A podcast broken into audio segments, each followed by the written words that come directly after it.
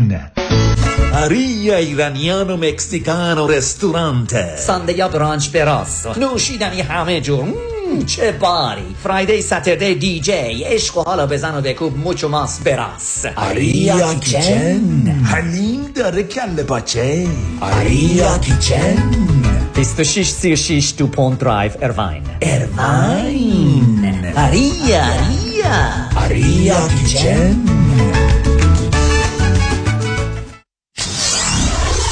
ninety-four point seven کی تی دبلیو وی اچ دی three Los Angeles.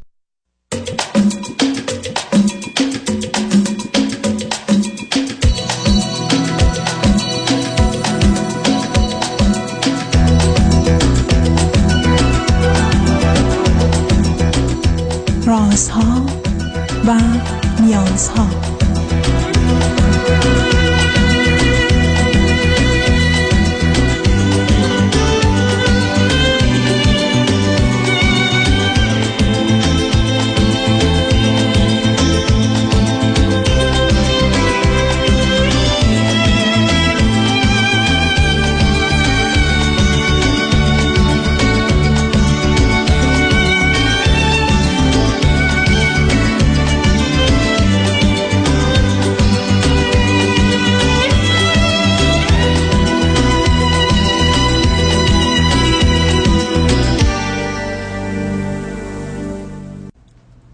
شنوندگان عزیز ارجمند، درود بر شما. به برنامه رازها و نیازها گوش میکنید.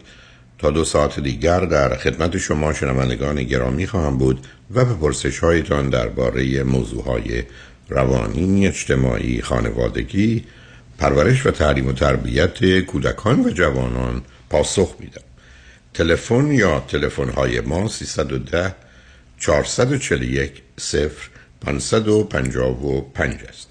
یادآور میشم که برنامه رازها و نیازها روزهای سه شنبه، چهار شنبه و پنج شنبه ده تا دوازده و چهار تا شش و روزهای جمعه ده تا دوازده تقدیم حضورتون میشه. بعد از ظهر جمعه این سشن ویت دکتر فرید هلاکویی به زبان انگلیسی خواهد بود و طی نه ماه گذشته روزهای دوشنبه چهار تا شش جامعه سالم نگاهی به موضوعهای اجتماعی بوده و از اونجا که گفتگو درباره نهاد و یا سیستم اقتصادی با آقای دکتر علیرضا اکبری استاد اقتصاد در ماه نوامبر ممکن نبود، از روز دوشنبه چهارم دسامبر برنامه جامعه سالم دوباره تقدیم حضورتون خواهد شد و در ماه نوامبر برنامه رازها و نیازها شبها از ساعت یازده تا یک بعد از نیمه شب و روزهای شنبه و یک شنبه ده تا دوازده و چهار تا شش بازپخش بهتری نیست که طی هفته به خاطر شرکت شما در برنامه فراهم آمدی. با شنونده گرامی اول گفتگویی خواهیم داشت. رادیو همراه، بفرمایید. الو الو، بفرمایید خانم. سلام سلام دکتر. سلام، بفرمایید. سلام، حالتون خوبه؟ ببخشید مزاحم شدم. ممنونم دکتر که وقت میذارین. من حقیقتا بابت پسرم تماس میگیرم و اینکه پسر من الان سه سالشه، هجده ماهگی یه مشکلی تو مهد براش پیش اومد، تازه شروع کرده بود و توی مهد اینو مجبور میکنن تو اتاقی بره که میترسیده و از اونجا دچار ترس میشه. همزمان با اون ترس هجده ماهگی محدوده که شروع میکنه، یه اتفاق بعد دیگه میفته که این گرمازده شدید میشه، به تشنج هزیون میفته. بچه من مجبور میشم ببرم اورژانس و بیمارستان و تجربه اورژانس و بیمارستان هم اولین بار اونجا میکنه. به من بگید کجا بوده که آب بدنش کم شده؟ من متاسفم صبحش که مهد بوده گرما زده میشه، بعدش هم پدرش میبره استخر استخر روباز برده بوده. البته من خواستم که این کار نکنم ولی خب متاسفانه میبره و بچه اونجا دچار گرما زدگی شدید میشه و من مجبور میشم پسرم ببرم. نه اونو فهمیدم ولی آخه آخه شما به عنوان آره. پدر و مادر چطور یه اصول اولیه رعایت نمی‌کنید؟ اولا مهد کودک به چه مناسبت بچه رو می‌ذارن به اتاقی که میترسه؟ قربان اینا دیگه نمیدونم از اتاق خواب کودک میترسید و پسر منو بیست و پنج دقیقه مجبور کردن که اونجا بمونه و سعی کنه تازه بخوابه و من تو عمرم بچه‌م اصلا تا اون موقع گریه نکرد. به من بگید شما از کجا تلفن میکنی؟ سوئد زنگ میزنم. تازه مهد کودک مونتسوری بود متاسفانه و پنج ستاره بود، ولی پسر من اونجا آسیب دید به شدت و میگم همزمانم تجربه بیمارستان رو کرد. از اونجا حدود سه چهار ماه این دیگه دچار وحشت بود که من حتی نتونستم مثلا دوش بگیرم، نمیتونستم تنهاش بذارم، به محض اینکه در میبستم دچار وحشت میشد. تا قبل از خودش میکردی. نه سب کنیم سب کنیم عزیزم سب کنیم یکی دوستتون نکته رو با هم حل کنیم. یه چیزی به اسم تنبیه منفی هست که ما از بچه ها یه چیزی رو که دوست دارن و مورد علاقه‌شونه میگیریم برای که اونا رو از یه کاری باز بداریم، مثل عروسکشون، اسباب بازی. این کار رو در دو زمینه باید مواظب باشیم، نمیتونیم بکنیم. یکی درباره چیزی که برای بچه ضروری و حیاتی است، بچه نمیتونیم غذا ندیم، دوا ندیم، هم تنبیهش. دوم آنچه که به عنوان تایم اوت میشناسیم که بچه رو دور میکنن به جایی میفرستن، شرطش اینه که بچه اون جایی که میره راحت و آسوده باشه، حتی از اونجا خوشش بیاد. تایم اوت به معنی دور کردنش از این جایی است که الان هست یا دوست داره به جای دیگری است. ولی اگر ما بچه رو بفرستیم به اتاقی که کمی کمی هم میترسه، اسم این دیگه تنبیه منفی نگتیو پانیشمنت نیست، این یه نوع پازیتیو پانیشمنته. سب کنید. و باعث تأسفه که یه مهد کودکی اونم مونتسوری با این واقعیت آشنا نیست که بسیار متفاوته که بچه بگیم برو بیرون یا از پشتمون آویزونش کنیم و بگیم ما که ولد نمی‌کنیم. یعنی کار اونها باور نکردنی هم در یک کشوری مانند سوئد نشانه نادانی و حماقت فوق‌العاده اونهاست.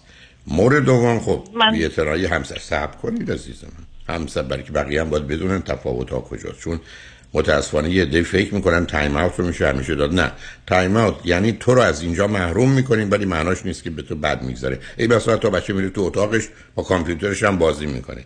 نباید فکر کنیم که تایم اوت نشده شده، ما فقط بهش گفتیم اینجا نمیتونی باشی، قرارم نیست که رنج ببره برای که اون تنبیه مثبت. حالا بعد از اون عزیز وقتی که بچه‌های چنین تجربه‌ای دارن، پدر و مادر به مدت سه ماه اصلاً قرار نیست از بچه جدا بشه. یعنی شما وقتی میرید حمام که همسرتون یا کسی از کنار بچه است، وقتی میرید حمام که اگر مسئله‌ای ندارید در حمام باز اونم میاد اونجا با خودش آب بازی میکنه. شما نمیتونید از این اتاق برید اون اتاق بهش نگید. شما حرف این است که پسرم من درم میرم اون اتاق، تو هم بیای پهلو منم، خیلی خوبه، تا اینکه اون ببینه شما نیستی. بنابراین بعدش مسئله نیست که شما بگید اون میترسه، مسئله این است که شما نباید بگذارید هرگز بترسه و این جزئیات باید ادامه پیدا کنه برای سه ماه چهار ماه که همه خاطرات و تجربیات خوب روی تجربه قبلی ریخته بشه و فعلا اون کنار بره تا بعدا اگر مشکلی پیدا شد حلش کنیم. بنابراین بعد از اینکه بچه‌های تجربه ترس و یا وحشتی در هر زمینه‌ای دارند، ما برای مدتی به هیچ وجه نباید بگذاریم موقعیتی که بچه درش قرار بگیره که اون احساس بدو داشته باشه تکرار بشه و الا اون وقت یه زخمی عمیق و سنگین خواهد بود. بنابراین شما از این به بعد الان برای مدتی نه شما نه همسرتون هرگز او رو تنها نمیگذارید، هرگز. حتی میرید دستشویی میگید تو هم بیا مثلا پشت در یه ذره با هم حرف بزنیم که حتی دلتون نمیخواد در باز باشه یا تو اتو باشه، در کنارش بازه، اونم ایستاده برای شما حرف میزنه، شما باش حرف میزنید. یعنی باید بهش نشون بدیم ما همیشه همیشه هستیم تا بتونه آرام بگیره، تا بتونه اون زخم روانی که رو بدنشه پانسمان بشه، خوب بشه و پاک بشه و از بین بره. بله دکتر، من من مجبور شدم وقتی این قضیه این قضیه ترس پسرم که هجده ماهگی رخ داد تا الان که یه ماه دیگه میشه سه ساله مهد رو کنسل کنم. الان دوباره شروع کردیم و کار درستی اول... نبود عزیز. نه صبر کنید عزیز، کار نظر مدیر مهد کودکشون نب نفهمیشون چون تخصص این تخصصش چیکاره، اون چیکاره هست اون اون ببینید عزیز. نه شما صبر کنید، زمان برای بچه هجده ماهه اقلا ده برابر ده برابر طولانی‌تر از یه آدم هجده سال است. بنابراین شما در حقیقت مثلا پانزده ماه اون رو کنار نگذاشتید. شما یه چیزی نزدیک ده سال او رو از رفتن مهد محو کردید. برای این کار بعد از یکی یک ماه بچه که یه همچی خاطره‌ای نداره. بچه پدر بزرگ و مادر بزرگش اونجا تو این سنیه ما میره اصلا یادش نمیاد که اونا وجود دارن. که شما فکر مهمش این بود که بعد از اون شما یک آن او رو در شرایطی که احساس ناراحتی بکنه، نگرانی بکنه یا احساس عدم امنیت بکنه قرار نذارید. اون زخم خوب میکنه، نه اینکه محو نگذاریمش. حالا اون که گذشته و رفته، ولی من اینجا طرفم تنها شما نیستید، همه هستن. نتیجتا حالا میخواید برش کنه. حالا چه خبره؟ حالا موضوع اینه که دکتر جان تا الان هم آخه وقتی که میبردیمش مثلا پارک بازی یا حالا هر جایی از ما فاصله نمیگیره، یعنی تا حدی دور میشه که میبینه ما ما نشستیم. من اصلا تعجب میکنم از شما. من, من عزیزم، شما چرا میخواید مسائل کودکی رو با بزرگسالی مخلوط کنی؟ من اگر فرزندم این گونه بود اصلا یه تناب بهش میبستم که ببینه با بچه‌ها بازی کنه، من بس باشه. قرار نیست که او بره احساس امنیت کنه. ببینید شما هنوز نخواستید این رو بگیرید. فرزند شما نمیتونه هیچ احساس امنیتی بکنه اگر از شما فاصله بگیری که نگرانش کنه. بنابراین مهد هم که اگر میره یه جای بازی، شما باید خودتون رو بهش بچسبونید و اونجا باشید یا یه کاری بکنید. نمیتونید بکنید اونجا نرید. من کاملا به شما حق میدم و صد درصد با شما هم عقیده بودم و هستم. موضوع اینه که توی مهد کودک جدیدم من بهشون گفتم که رامتین پسرم بسیار ترسیده، همچین مشکلی رو ما پیدا کردیم که این بچه واقعا قبلش خیلی اجتماعی بود، الان اصلا نمیتونه اگه ما تنهاش بذاریم ادامه بده. مهد چند روز اجازه دادم من باهاش باشم. سرکار خانم، سرکار خانم، ببینید عزیز، من هنوز نتونستم، متاسفم. پیام شما اصلا قرار نیست گله بکنید، مثل بگید فرزندم نمیتونه پرواز کنه، نمیتونه در من گله نمیدم دنبال راهکارم. عزیزم شما نمیتونید برگردید بگید بچه من اینجوریه. بچه شما باید اینجوری باشه. بچه شما قرار نیست تو محیطش. بچه‌ای که میرن تو مداخه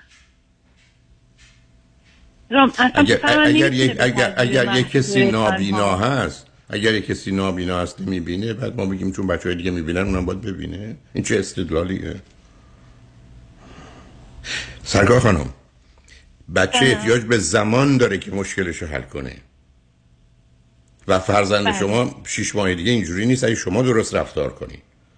بلیلا میتونه بره. مشکل من مسئله چه؟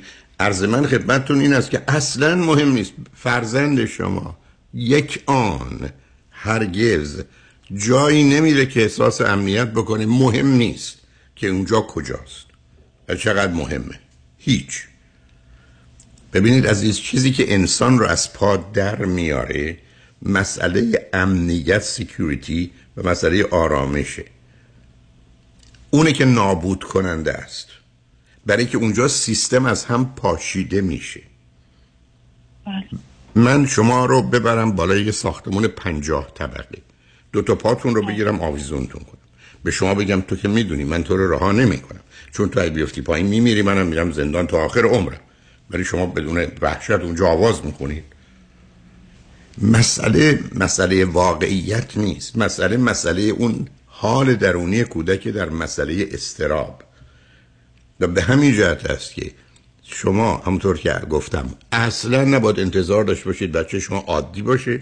اصلا قرار نیست با هیچ کس مقایسش کنید.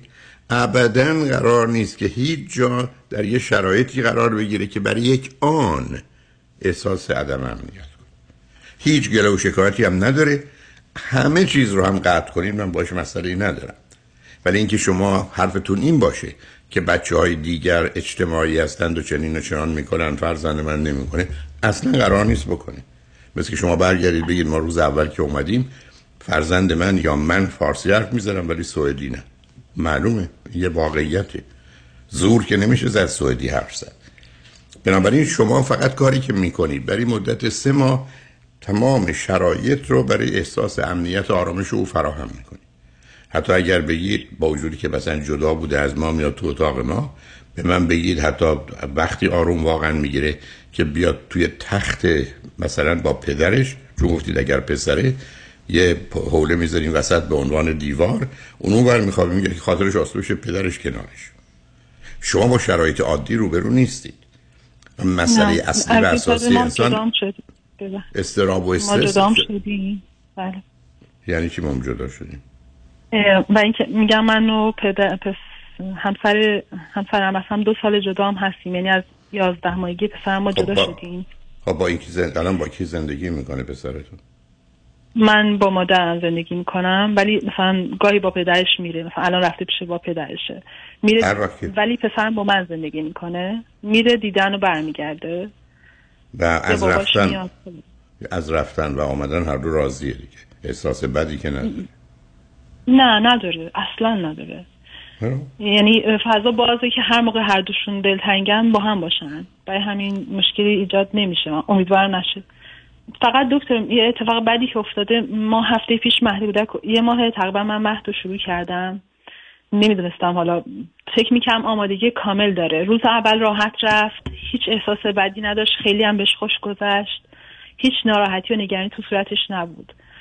روز دوم بردنش داخل فضا، روز اول تو حیاط بودن، روز دوم که بردن یه خورده گریه کرد، تا روز سوم چهارم اینا به من هی گفتن تا گریه کرد، بعد از ده دقیقه رو اینا گفتن برگرد، ترسیده.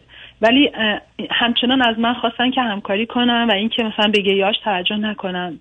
من میدونم که قلبا میدونم کار درست نیست، ولی تمام مهد کودکایی که تجربه کردم اینو میخوان که من من پسرم دو تا روز آخر با گریه بردم، با وحشت تمام. اون انگار مثلا انگار تو آسانسور گیری کرده، یه یه ترس خیلی بد، انگار خدای نکنه مثلا مار افتاده تو لباسش، اونجوری وحشت زده میشه از اینکه من تنهاش ببرم توی فضایی که بله میخوام نبرم. ولی دکتر میخوام اینو بگم، من نگران اینم که مثلا روز آخری که من بردم چهل دقیقه پسرم داد زده از ترس، تا من برگشتم و زمانی بوده که من اجازه بده بعد از چهل دقیقه حالا بیا ببرش دیگه، این نمیخواد دیگه، بسشه امروز. اینا نظرشونه که اینجوری ادامه بدیم. البته فعلا بحث اینه که سیکولوژی هم بیارن، روانشناس و چندان. روی خط با. روی خط باشید عزیز، روی خط. بله روی خط. شنگانجمن بعد از چند پیام با ما باشید.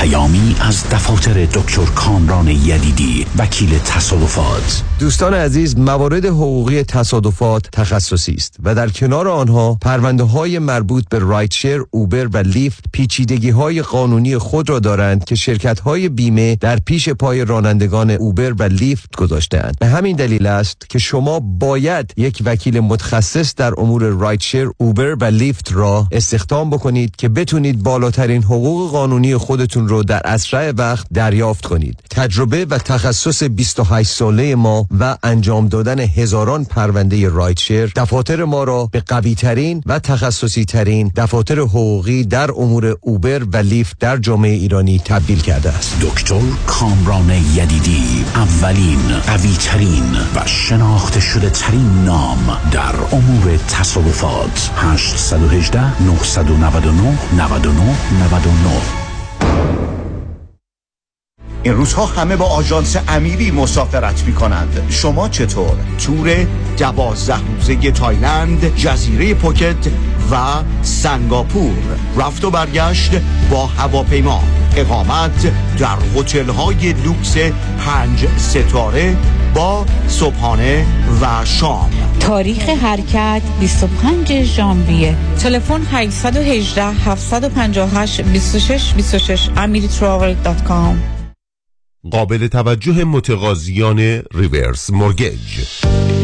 اگر درآمد کافی برای اخذ وام‌های معمولی ندارید، اگر می‌خواهید به اختیار تا پایان عمر قسط ندهید، اگر می‌خواهید وامتان بدون پری پیمنت پنالتی باشد و اگر حداقل شصت و دو سال دارید، جهت خرید و یا تجدید وام‌های فعلی و یا حتی کش‌آوت با آقای نظام نژاد برای ریورس مورگیج تماس بگیرید. یک هشتصد، دویست و پنج، هشتاد و پنج، چهل و پنج. یک هشتصد، دویست و پنج، هشتاد و پنج، چهل و پنج. نظام نژاد. این خدمات در چهل و هفت ایالت آمریکا ارائه می شود. پeyman kaid. پرونده مدنی با فایل کردن یک کامپلینت و یا شکایت در دادگاه مدنی شروع میشه. شخصی که سو شده سی روز معمولا وقت داره انصر خودش رو فایل کنه در دادگاه که اینجا وکیل بسیار مهمه، به خاطر اینکه این انصر میتونه فرم‌های مختلف داشته باشه. اگر این پرونده هایی که شما سو شدید و یا باید سو بکنین میخواید ببرید، باید وکیل مدنی داشته باشید. برای اطلاعات بیشتر میتونید با من، مایکل پیمان کید، وکیل رسمی دادگاه‌های کالیفرنیا و فدرال آمریکا، با شماره سیصد و ده هشتصد و هفتاد و هشت هزار سیصد و ده هشتصد و هفتاد و هشت هزار تماس بگیرید. کید لا دات کام. متشکرم. مایکل پیمان کید. مانیکا عزیزم، ما به زودی ازدواج میکنیم. حاضری تو مشکلات و سختیهای زندگی با من همراه باشی؟ مثلا چه سختیایی؟ مثلا پلنینگ عروسی، دیجی و بارتندر و سرور و ولی پارکینگ و کیترینگ و فیلم برداری و عکس و همه اینا دیگه. وا معلومه، البته عزیزم. میشه ماشین نگه داری؟ پیاده میشم. ما که هنوز نرسیدیم که. مرس عروسو نترسون، بده دست بهار.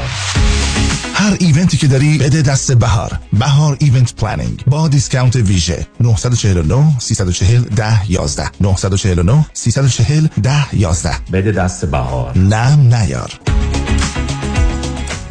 آیا می دانستید با یک پارچه سازی صحیح وام‌های دانشجویی پنجره جدیدی برای شما باز می شود؟ گودبای استودنت لون دات کام. آیا پرداخت پیمنت های سنگین وام های دانشجویی شما را از برنامه های مالی خود دور کرده است؟ گودبای استودنت لون دات کام. شماره تماس یک هشتصد چهارصد و پنجاه و یک نود و یک سی یک هشتصد چهارصد و پنجاه و یک نود و یک سی گودبای استودنت لون دات کام. اینترنت مجانی یا خیلی ارزون میخواین؟ پس لطفاً گوش کنین. اینترنت رایگان یا خیلی ارزان با اسمارت هوم دات ای آی.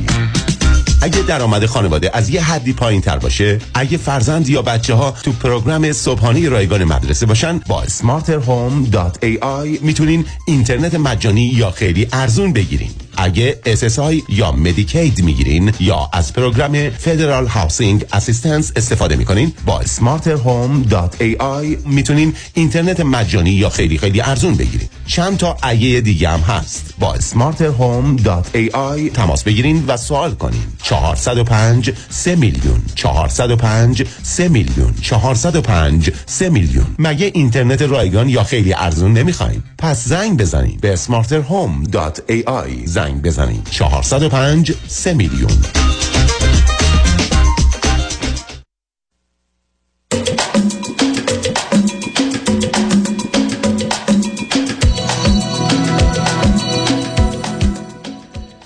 شنوندگان گرامی، به برنامه رازها و نیازها گوش میکنید. با شنونده عزیزی گفتگوی داشتیم، به صحبتون با ایشون ادامه میدیم. رادیو همراه، بفرمایید. الو الو، بفرمایید خانم. سلام آقای دکتر.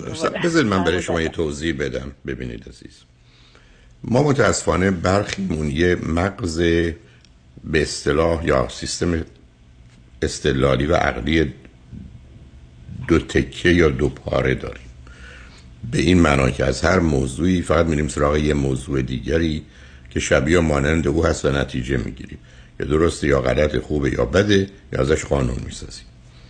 من نمیتونم پشت فرمون بشینم و بگم ده دفعه به راست پیچیدم یا هفت دفعه، حالا بهتره دو دفعه به چپ بپیچم.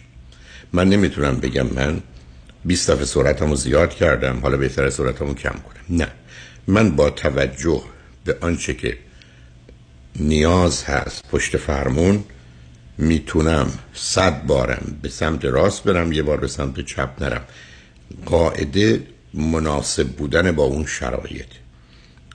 اولین بار که این اتفاق برای فرزندتون افتاد، باید به یه امنیت و آرامشی میرسید و این چون در محیط مهد ممکن نبود، مدت کوتاهی کوتاهی نمیرفت و همه جا اینقدر امنیت و آرامش داشت مثل که شما به هم دوخته شدید که خاطرش آسوده میشد. اما بعد از اینکه این اتفاقات افتاده، رفته مدرسه، اونجا دوباره وقت آزمون کردن نیست. یعنی بچه ها در آغاز اگر اضطراب جدایی دارن خب میمونه باید مواظبش بود. فرزند شما نداره، پس بنابراین چیزی داره که در اصطلاح بهش میگن اسکول فوبیا، یعنی یه هراس محیط آموزشی. حالا این میتونه به گونه‌های مختلف باشه. اونجا که رفته اگر بعد از مدتی که بردیتش کوچکترین احساس ناراحتی میکرد باید نمیبردید. به من میگید روز اول شما رفتید و راحت بوده، خودش نشون میده زخم خوب شده، ولی بعدن اونجا یه اتفاقی افتاده، یه بچه هلش داده، یه کسی اسباب بازی ازش گرفته، معلمی عقب بهش کرده، به نوعی اون زخم قبلی دوباره به خون ریزی افتاده و به همین جهت است که فرداش نمیخواسته بره.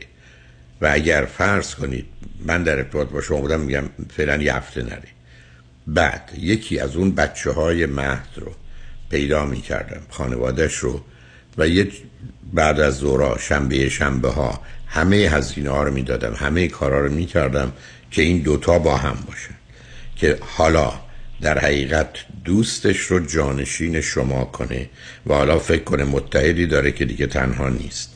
اون موقع هفته بعد میتونست بره به مهد. اینکه در مهد چه میکنن، بگذارید این نکته رو عرض کنم، حتی مهدهای خوب دیگه بهتر از بیمارستان ها که نیستن. مطالعات امریکا نشون میده نود درصد قواعد و قوانین داخل بیمارستان ها برای حفظ پزشکان، پرستاران و کارکنانه، نه بیمار، که مسئله مرگ و زندگی است. بنابراین من هرگز به یه محیط آموزشی همین گونه در بحث اعتماد نمی کنم که حرفش توصیهش یک اولا با آگاهی، دوم به صلاح فرزند من نیست. پس بنابراین همه رو زیر سوال میبرم به صرف اینکه معلمی و یا مسئول مهدی یا کودکی هر جا حرفی بزنه من بر مبنای اون عمل نمی کنم عزیز. بنابراین شما الان با یه فرزندی روبرو هستید که پدر و مادر خارجی هستند و بچه اونو میفهمه، پدر و مادر از هم جدا شدن و بچه اونو میفهمه، بچه یه زخمی، یه کاردی به بدنش خورده، بنابراین شرایطش غیر عادیه. نتیجتا او و فقط اوست که تصمیم میگیره چی کار کنه. بنابراین پیشنهاد من به شما اینه که یک، مهد نمیره، اما شما تمام و پدرش تمام اوقات فراغت رو نه با خودتون به جایی میبرید که بچه ها هستن و اونجا هیچ قاعده و چیزی نیست، یعنی یه محیط بازیست، مثل فرض کنید شهر بازی میگن که هست، میره اونجا فقط برای بازی. چرا؟ برای اینکه اولا آروم بگیره، بعد از اون لذت ببره، بعد از اون اگر یه محیطی باشه که حتما باید بچه ها باشن نه بزرگ سالا، از طریق بازی برای اونا همه چیز براش عادی میشه و روی اون زخمی که در بدنش هست پانسمانی گذاشته میشه، بسته میشه تو خودش به تدریج خوب بشه. در این حال اینم راحته، هیچ وقت در معرض هیچ اضطرابی، نگرانی او رو قرار نمیدید، هیچ، یعنی همه جا به نوعی باش هستید. حتی اگر فرض کنید دوست داره بره تنهایی دستشویی، شما میرید بگید منم یک صندلی آوردم اینجا میخوام بگذارم و یک کمی هم آواز بخونم، بعدم بزنید زیر آواز، یعنی یه پیام بهش میدید که من اینجام و ما با هم در ارتباطیم، من اینجام و من با تو در ارتباطم. اینو به این دلیل عرض میکنم که اصلا مهم نیست واقعیت چیه. شما برخی از اوقات آدمایی میبینید که میرن توی امارای، در اینجا توی منطقه مثلا محوطه بسته‌ای است، مرد بزرگی هم هست، آگاه و دانا هم هست، هیچ مشکل جدی هم نداره، ولی به دلایلی که برمیگرده به کودکی میتونه احساس خفگی کنه و به اینجا برسه که فریاد رسی نیست. بنابراین اولا برخی از اوقات بهش آرام بخش میدن، برخی از اوقات یک کسی کنار اون منطقه میسته دستشو فقط میگیره. آدم بزرگسالی است ولی همینقدر فکر کنه یک کسی هست، یعنی اگر من احتیاج به کمک داشتم هست. علتش هم این هست که اون چیزی که انسان رو به وحشت میاندازه اینه که درهای فرار نیمه باز باشه. اگه بسته باشه آدم تکلیفش روشنه، باز باشه روشن. چرا وقتی یه سینما آتش میگیره که ای بسا خطری، هیچ کس رو تهدید نمیکنه ولی صد نفر زیر دست و پا له میشن؟ علتش این است که درهای فرار نیمه بازه. مسئله مسئله مغز انسانی است که هیچ ارتباطی به حرفای عادی یه مربی مهد کودک یا یه معلم یا یه آدم عادی نداره عزیز. بنابراین شما یک، فرزندتون در معرض هیچ جایی که احساس عدم امنیت بکنه و نمیخواد، فعلا برای مدتی نگذارید، هیچی هم مهم نیست. دوم، ببریدش یه جایی که فقط با بچه‌ها، بدون اینکه قاعده ای باشه که مثلا باید رفت سر کلاس اومد بیرون، آره باید رفت تو، حالا باید رفت خوابید، نبریدش. یه جایی برید که فقط و فقط باز نیست. و یادتون باشه بین سه تا شش سالگی من همیشه عرضم این بوده که بچه‌ها سه تا چیز میخوان: بازی، اسباب بازی، هم بازی، بازی، اسباب بازی، هم بازی. با همین بیشترین رشد رو میکنن و بیشترین آمادگی رو و لذت رو از زندگیشون میبرن که مقدمه بعد. بنابراین ملاک شما فقط امنیت و آرامش بچه است. هر چیزی که امنیت و آرامش رو به هم میزنه، مهم نیست که چقدر شما درست میدونید، دوست دارید، باید باشه، همه رو بذارید کنار. اگر این کار رو بکنید از بین میره. حالا اشکال کار یه چیز دیگه هم هست. متاسفانه من هنوز خانواده ایرانی و غیر ایرانی ندیدم که درش استراب و استرس و افسردگی و خشم و عصبانیت نباشه. بنابراین شما سابقه فامیلی هم دارید، یعنی بدون تردید خانواده پدری و مادری شما و پدر و مادری همسرتون اون زمین ها رو. دوم، شما به عنوان مهاجر آمدید، در یک کشوری آمدید که با اونا متفاوتید، برای که فرهنگ سوئد، یعنی راه و روش زندگی در سوئد، با فرهنگ ایرانی کانتر کالچره، فرهنگ متقابله، یعنی فرهنگی است که اینا از این ور میرن، ما درست برخی از اوقات دقیقاً از اون ور، و بعدم به این راحتی‌ها پذیرفته و پسندیده نمیشیم به خاطر هیکلی که داریم، رنگ پوستی که داریم، رنگ مویی که داریم و اصولاً نوع ارتباطاتی که در اون جامعه هست که هر اندازه ما ایرانی باشیم و خودمون با محیط سازگار کرده باشیم، هنوز فاصله ها رو داریم. بنابراین میخوام بهتون بگم که برای همه ما این محیط محیط غریبه است، یه درختی است که از ریشه کنده شده و آمدن گذاشتنش توی گلدون. اگر مواظبت و مراقبت دائمی نباشه خشک میشه و از بین میره، برای که جایی برای رشد نداره. نتیجتاً یه ذره آروم بگیرید، با باید و نبایدام کاری نداشته باشید. شما شرایط غیر عادی دارید، باید امنیت و آرامش رو به فرزندتون برگردونید که اینا رو پشت سر بگذاره و راهش هم اینه که در شرایط بدی قرارش ندید. ممکنه سه ماه شش ماه طول بکشه تا عادی بشه، ولی این تنها راه التیام این زخمه. دکتر هم احتیاج نداره، نه دکتر میتونه کاری بکنه مگر اینکه در یه شرایط بسیار استثنایی نگران کننده قرار بگیرید و باید قرار بگیرید. اون موقع دکتر اصلا بتونه بشه آرام بخش بره، اونم به این بچه که معمولا نمیدن. و الا اصلا به فکر این فکر نکنید که روانشناس یا روانپزشکی میتونه برای فرزند شما با فرزند شما کاری داشته باشه. با خود شما بله، که من با شما دارم. به نظر من اون حداقل آگاهی که با در یه پدر و مادر باشه رو ندارید عزیز. یعنی اون اون مبانی اولیه، اون پایه ها نیست. به همین جهت که آدم ها اینجا اونجا اشتباه میکنن و باز به همین جهته که من بلافاصله بحثم پرورش تعلیم تربیت بوده. خواهش کردم، تمنا کردم در ایران اگر این سی دی صد تومن در میاد میفروشنش صد و سی چهل تومن، علتش هم اونم هزینه پخشش است و هزینه هایی که داره، یعنی فقط به قیمت تمام شده است و با این شرط من با این کار موافقت کردم. بعدم خواهش کردم که لطفاً کپی کنید، هر کاری میخواید بکنید بکنید، به دیگران بدید. چرا؟ برای که اون حداقل رو باید دونست. و نکته بعدی که باز مهمه عزیز، من بعد از بحث پرورش و تعلیم تربیت تو شصت و پنج ساعت اولین سی دی من بود ترس و اضطراب و وحشت، بعد افسردگی، بعد خشم و عصبانیت، بعد استرس. یعنی بیست و هشت ساعتم اونجاست. برای اینکه از نظر من گفتم هیچ خانواده ایرانی یا غیر ایرانی نیست که این مثلث زحمت یا نکبت، یعنی اضطراب، استرس، وسواس، خشم و عصبانیت، افسردگی، که البته اساسش اضطراب، افسردگی، خشم، در وسطش استرس، وجود نداشته باشه. بنابراین اون حداقل هم باید دونست. ولی آروم بگیرید، اگر شما فقط مواظب و مراقب باشید همه اینا ظرف مدت شش ماه پاک میشه و جز در شرایط استثنایی بالا نمیزنه. وقتی فرزندتون بزرگ شد اگر علائم و نشانه هایی از اضطراب و وسواس و اینا نشون داد میشه براش کاری کرد، چون ممکنه وقتی بعد از دوازده سیزده چهارده سالیست یا بعد از بیست بیست و دو سالیست خودشو نشون بده، ولی الان قرار نیست کاری بکنی. و اگرم کمکی خواستن به شما بکنن یا روانشناس یا چی، حرف این است که به شما باید بگن که چیکار بکنید و چیکار نکنید که اونا به اون محیط و شرایط آگاه‌تر و آشناتر هستن، ولی جایی هم برای نگرانی نیست. بی خودی هم فکر نکنید که باید به دستور آدمایی که متخصص و آگاه نیستن تو این گونه موارد عمل کنید. کاری بکنید که فرزندتون در امنیت و آرامش باشه. بعد از این مدتی هم آسوده میشید. اگر مشکلات خاصی پیدا شد، اگر مسئله پیدا شد، زنگ بزنید با هم صحبت کنید.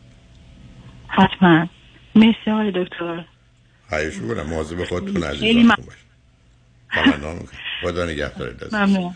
خدا نگهدارتون. روزتون بخیر. خیلی ممنون. مرسی. خواهش می‌کنم. شنگ رجمند بعد از چند پیام با ما باشید.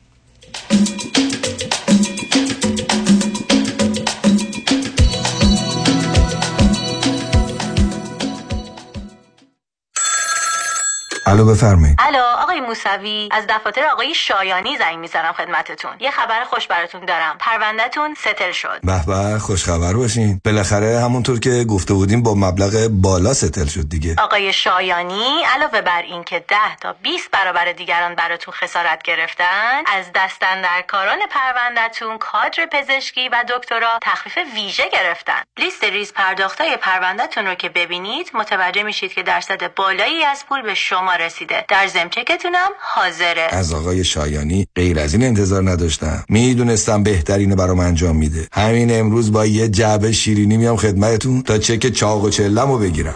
پیام شایانی، وکیلی بی‌رقیب و نامی پر اعتبار در تصادفات. هشت یک هشت هفت هفت هفت هفت هفت هفت هفت هفت. پیام شایانی، مرد اول تصادفات.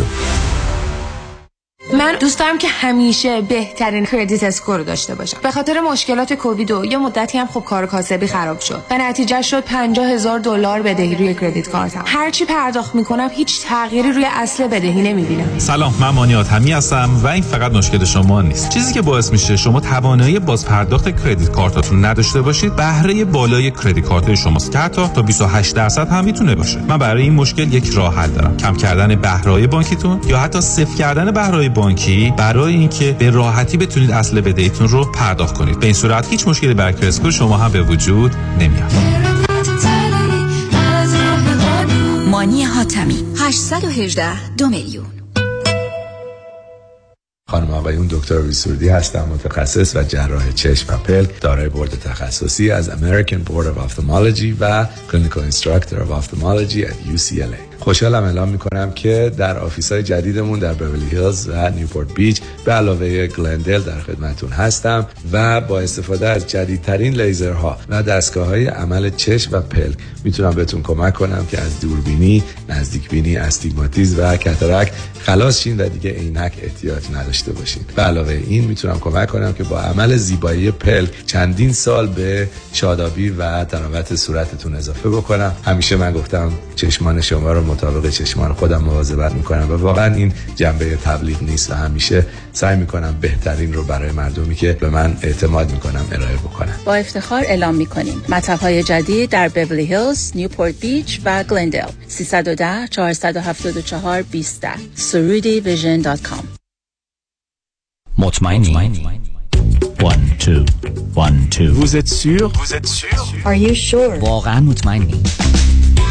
آیا مطمئنید که حساب‌های سرمایه‌گذاری از جمله قراردادهای انویتی که به تازگی امضا کرده اید یا به زودی امضا می‌کنید واقعاً به نفع شماست؟ مطمئنید؟ آیا مطمئنید که کارشناس مالی شما نکات مهم مثل ریسک و هزینه‌های پنهان این قرارداد را کاملاً برای شما توضیح داده است؟ مطمئنید؟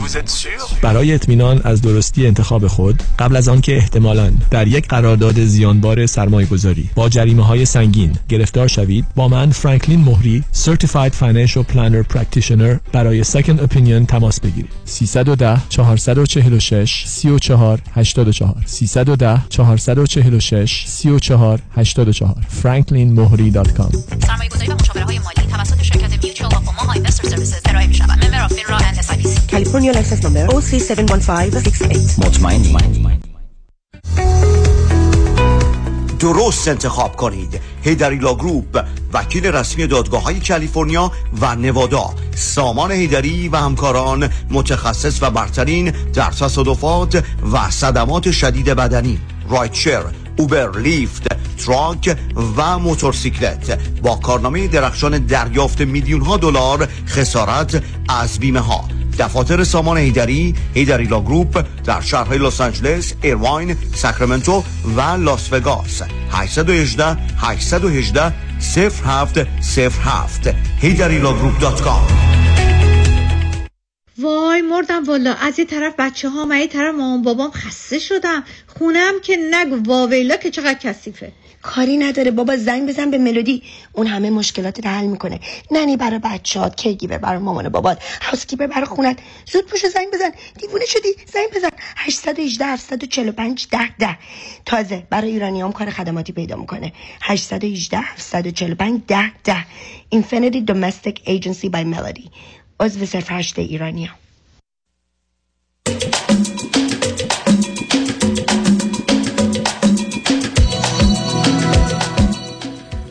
شنوندگان گرامی، به برنامه رازها و نیازها گوش میکنید. پیش از اینکه با شنونده عزیز بعدی گفتگوی داشته باشم، به آقای دوستان در تورنتو کانادا میرسونم که روزهای شنبه، یک شنبه و دوشنبه، بیست و پنجم، بیست و ششم و بیست و هفتم نوامبر در این شهر خواهم بود و پنج کنفرانس خواهم داشت. روز شنبه ده تا یک بعد از ظهر از وابستگی تا استقلال همبستگی با یک تجربه هیپنوتیزم جمعی.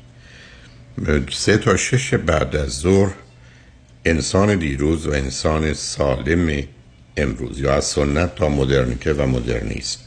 روز یک شنبه بیست و ششم نوامبر ده تا یک بعد از ظهر رابطه جنسی و بیماری‌های روانی و اختلال شخصیت، و بعد از ظهر یک شنبه سه تا شش خوشبختی چیست و خوشبخت کیست. و در روز دوشنبه هفت تا ده شب کنفرانس هشت دوراهی یا بحران زندگی است. بنابراین پنج کنفرانس رو در بیست و پنجم، بیست و ششم، بیست و هفتم نوامبر که البته در امریکا تنکسگیوینگ هست ولی در کانادا نیست، من در تورنتو کانادا خواهم داشت. ضمناً روز یک شنبه سوم دسامبر کنفرانس استراب، استرس و وسواس رو در رستوران پیالون واقع در پانزده، نهصد و بیست و هشت ونتورا بولوارد در شهر انسینو خواهم داشت. با شنونده گرامی بعدی گفتگویی خواهیم داشت. رادیو همراه، بفرمایید. سلام آقای دکتر هلاکویی. سلام، بفرمایید. خیلی ممنون از برنامه‌های خوبتون، ممنون از بودنتون آقای دکتر.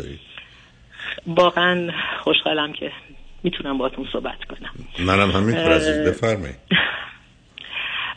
آقای دکتر، من مشکلم رو اول بگم یا اول خودم رو معرفی کنم؟ سنم و اول یه اطلاعاتی راجع به خودتون بدید، بفرمایید. یعنی رازها رو بگید، سر رو بگید، ببینیم چه خبره. از فرانسه با شما تماس میگیرم. پنجاه و شش سالمه. شما یه مثلا میپرسین که بچه چندم خانواده هستیم؟ معمولا بچه سوم خانواده هستم. از چند تا؟ خواهر بزرگتر خودم دارم، آها. که پنج سال و سه سال از من بزرگتر هستن و یه برادر کوچکتر حدود پنج سال و نیم از من کوچکتر. بله. ام من ام چه مدتی از فرانسه هستی؟ بذارید من بپرسم. بله بله، من سال هشتاد و نه اومدم فرانسه و متأ... یه دوره دو سال و نیم سه ساله من در ایران دانشگاه خوندم، بعد دانشگاه دندان پزشکی خوندم. متاسفانه رشته بود که واقعا علاقه نداشتم، ولی در هفده سالگی واقعا نمیدونستم چی کار میخوام بکنم. موقعی نبودش که بخوام تصمیم بگیرم. من در بیست و یک سالگی ازدواج کردم. آشنایی بودش که موقعی که ما جزو گروه پارامدیکال بودیم، بعد از دانشگاه باید یه طرح خدمت. من بخواد واقعا اون جزئیات نشید، اون که فرقی نمیکنه. خب با یه کسی اونجا آشنا شدی تو؟ بله. ازدو... به هر صورت با همسرم، با خانواده همسرم در شهرستان آشنا شدم. اینو میخواستم بگم که چرا من شهرستان رفتم. و ازدواجی پیش اومد خیلی به صورت سنتی. متاسفانه که این ازدواجم از اول به دلیل اختلافات خیلی زیاد از همه نظر، فرهنگی، اقتصادی، اجتماعی و مذهبی، اصلا ازدواج درستی نبود از همون اول. مذهبتون که متفاوت نبود، فقط شدت ضعف باورها بود، نه؟ شدت ضعف باورها بود. خانواده خیلی مذهبی و خانواده من که اصلا مذهبی نبودن. برای در چه سنی شما ازدواج کردید؟ با بیست و یک سالگی. و همسرتون اون موقع چند سالشون بود؟ بیست و نه سالشون بود. اوکی. به من بگید فرزند دارن شما چی داری؟ من یه پسر دارم که الان سی و دو سالشه. و کجا هست؟ پسرم الان در حال حاضر در امریکا هستش، کار میکنه. خب شما هنوز با همسرتون زندگی میکنی؟ نه نه، ما خیلی وقتی که جدا شدیم. چقدر خیلی وقت؟ من سال دو هزار و شش در واقع، دیگه بگم دو هزار و شش جدا شدیم و طلاقمون دو هزار و نه دو هزار و نه دیگه از طرف دادگاه فرانسوی به اصطلاح طلاقمون اعلام شد. ولی خب جوری شد که آقایون میدونیم که با توجه به این که قوانین ایران بهشون خیلی حقا رو میده، طلاق ایرانی ما تا سال دو هزار و هجده طول کشید. من یه سنتزی برای شما آماده کردم که بتونم همه چی رو داشته باشم جلوی چشمم. یعنی طلاق ایرانی به این ترتیب بود که ما میگیم شانتاژ، گروکشی فکر میکنم میشه، که نه اموال رو تقسیم نکنیم تا من طلاق ایرانی شما رو بدم.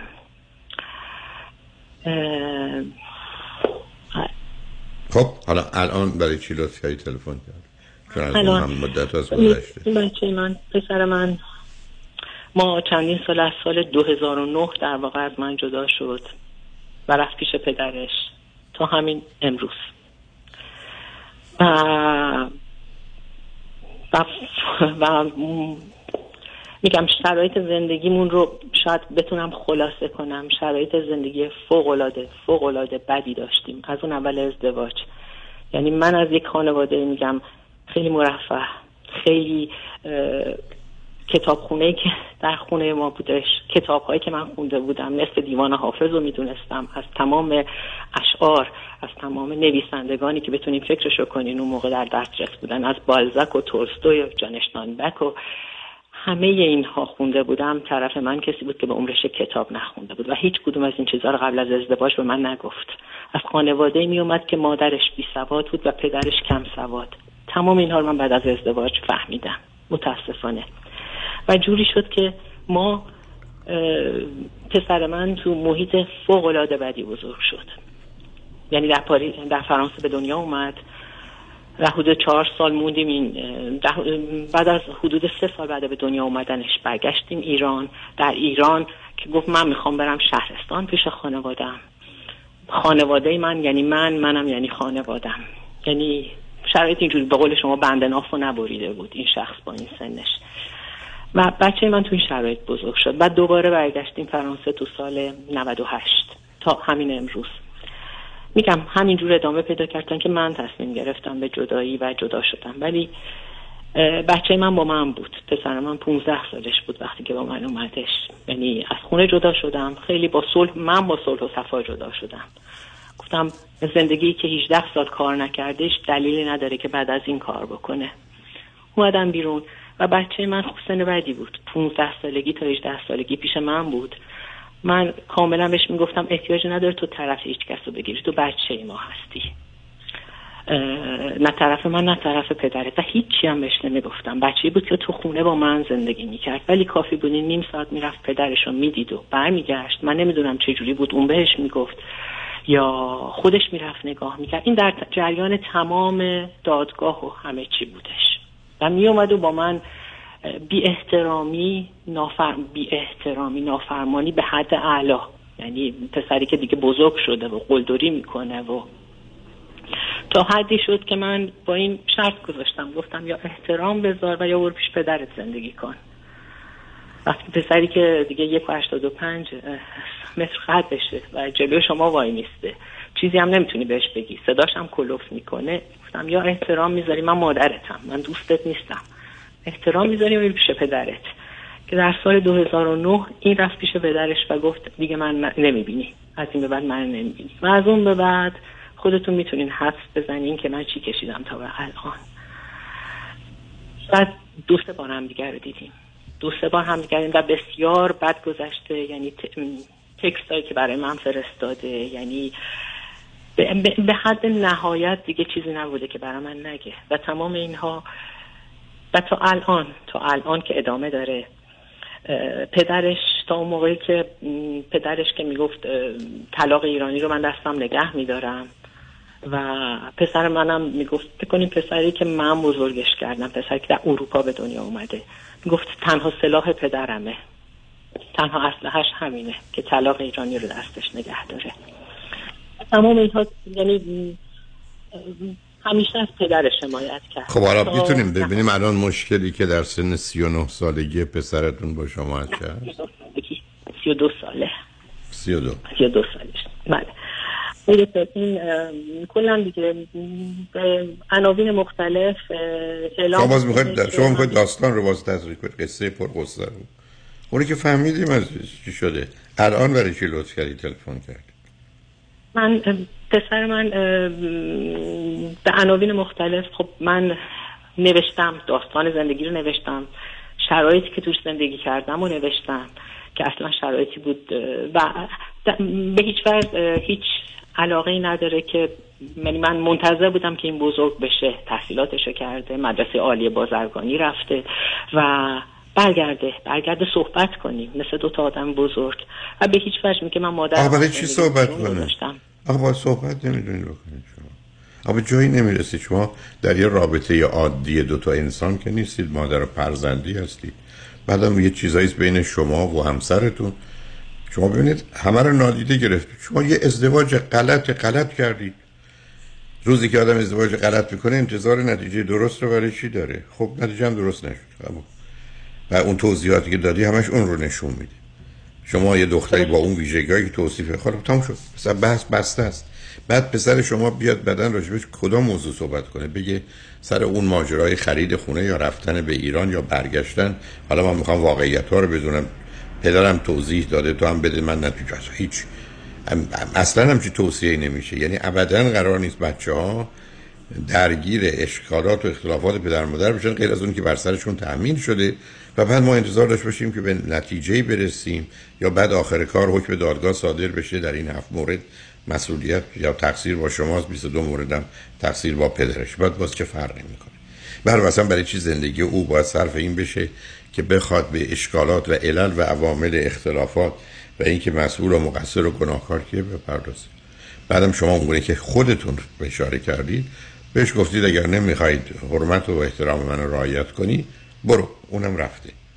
و الان مدت هاست که رابطه یکی دو سه بار اگر اشتباه نکنم داشتید که اونم خوب نبوده. خب حالا میرسیم به این مسئله. الان موضوع چیه؟ مسئله چیه؟ پرسش چیه؟ من باید به قول معروف چی میگن فاتحه این رابطه مادر و فرزندی رو تا آخر. نه قرار نیست فاتحه بخونه، کسی نمرده.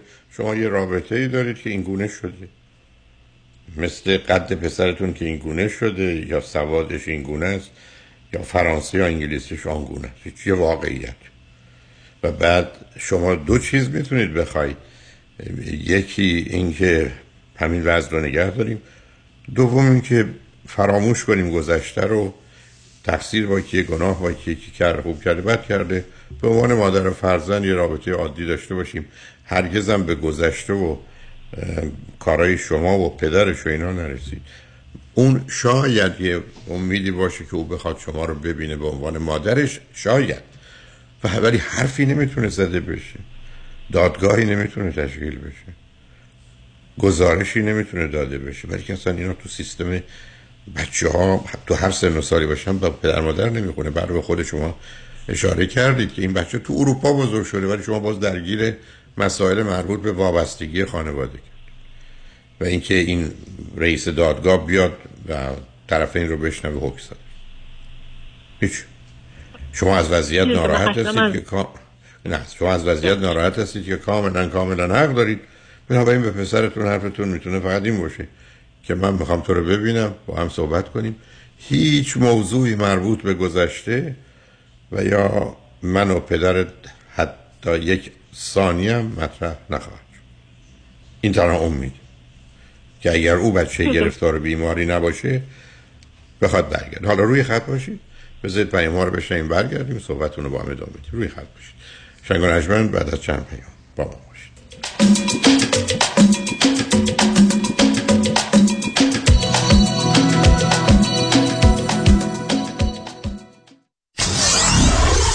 نود و چهار ممیز هفت کی تی دبلیو وی اچ دی سه لس آنجلس. بوی گندم مال تو، هرچی نون مال من، یه دونه سنگ مال تو، هرچی الماس مال من. وکیل شما چطور؟ بعد از محاسبه حق الوکاله و هزینه ها فقط بوی گندم نصیبتون میشه؟ من رادین مسریانی هستم. تخصص ما پرداخت حداکثر خسارت ممکن به موکلین است. رادین مسریانی هشت یک هشت هشتاد هشتاد هشتاد هشت مسریانی لا دات کام.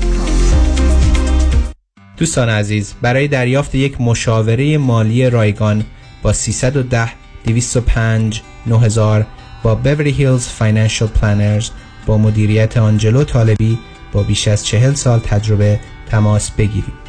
ما می توانیم شما را در زمینه های متفاوت مانند برنامه‌ریزی بازنشستگی، مدیریت حساب های سرمایه گذاری و ایجاد برنامه های پیشرفته مالیاتی کمک بکنیم. سیصد و ده دویست و پنج نه هزار. شنونده عزیز، آیا می دانید سلامتی در کهنسالی بیشتر از جوانی در معرض خطر است؟ پیشگیری امروز آسایش فکری زندگی فرداست. اگر شما هم اضافه وزن دارید، با آخرین روش‌های درمان دکتر وزیری با تجربه سی و سه ساله، استفاده از دستگاه‌های لازم و پیشرفته، کوچ‌های ورزیده، پرسنل تعلیم دیده، مکمل‌های غذایی، حتی کوشر و ویجیتریان بدون ورزش و دارو، با اضافه وزن، تیروئید، قند خون خداحافظی کرده و آرامش، آسایش و سلامتی را در زمان حال و آینده تجربه کنید. زیرا سلامتی شما ثروت شماست و داشتن اندام متناسب هم اکنون و هم در آینده لذت بخش است. یک خبر خوش دیگر این که آزمایش متابولیسم بدن در دفترهای آقای دکتر وزیری رایگان است. دیگر بهتر از این نمی شود. تلفن هشت یک هشت هفت صفر چهار یازده هشتاد و هشت هشت یک هشت هفت صفر چهار یازده هشتاد و هشت. درود بر شما، من امین والی هستم، دارای مدرک مهندسی راه و ساختمان، سیویل انجینیرینگ و ام بی ای. خوشحال میشم در رابطه با کارهای ملکی شما ام از خرید و فروش املاک مسکونی و تجاری، زمین، ساخت و سرمایه گذاری در ساختمان‌های چند واحدی به همراه تیمم در خدمت شما عزیزان باشم. مهندس امین والی، شماره تماس سیصد و ده سی هزار و یازده سیصد و ده سی هزار و یازده سیصد و ده سی هزار و یازده. خرید و فروش عالی با مهندس امین والی. امین والی دات کام. بگیر بگیر, بگیر. خانم عزیز، آقای محترم، اگه بیزینس داری، اگه امپلویر هستی، پس بگیر، حق تو بگیر. اگه در دوران سخت کرونا کارمندا و امپلویاتو اخراج نکردی و نگهشون داشتی، حالا دولت برای جبران ضرر برای هر کارمند تا بیست و شش هزار دلار بهتون پول میده. قرض پس ندم میده، یعنی وام نیست. وام نیست، اما اما گرفتن این پول کار هر کسی نیست. سخته سخته. یه منفی مثبت اشتباه کنی، با اینکه واجد شرایطی، پول از دستت میپره. اون وقت باید بشینی نون و قصه بخوری. بسپرش به دست Tax Resolution Plus. Tax Resolution Plus. تماس بگیر، اطلاعاتتو بده، بقیهش با اونا. تلفن هشت شش شش نه صفر صفر نه صفر صفر یک هشت شش شش نه صفر صفر نه صفر صفر یک. زنگ بزن بگو Tax Resolution Plus. بگیر حقمو، بگیر. قانون و دارایی با دفاتر حقوقی علی طلایی. Asset Protection چیست؟ راه‌های مختلفی برای حفظ از اموال شما. چه کسانی به Asset Protection احتیاج دارند؟ افرادی که در رشته‌ای کاری فعالیت دارند که درصد بالاتری احتمال لاسود دارند و آنهایی که ثروت بیشتری رو دارند. آیا داشتن Revocable Living Trust میتونه Asset Protection به من بده؟ خیر، چون شما توانایی تغییر و حتی کنسل کردن چنین نوع تراست هایی رو دارید. برای برنامه‌ریزی‌های کامل و دقیق Asset Protection با من علی طلایی تماس بگیرید. هشت یک هشت دو هشت پنج دو هشت پنج صفر هشت یک هشت دو هشت پنج دو هشت پنج صفر. قانون و دارایی با دفاتر حقوقی علی طلایی. طلایی لا دات کام.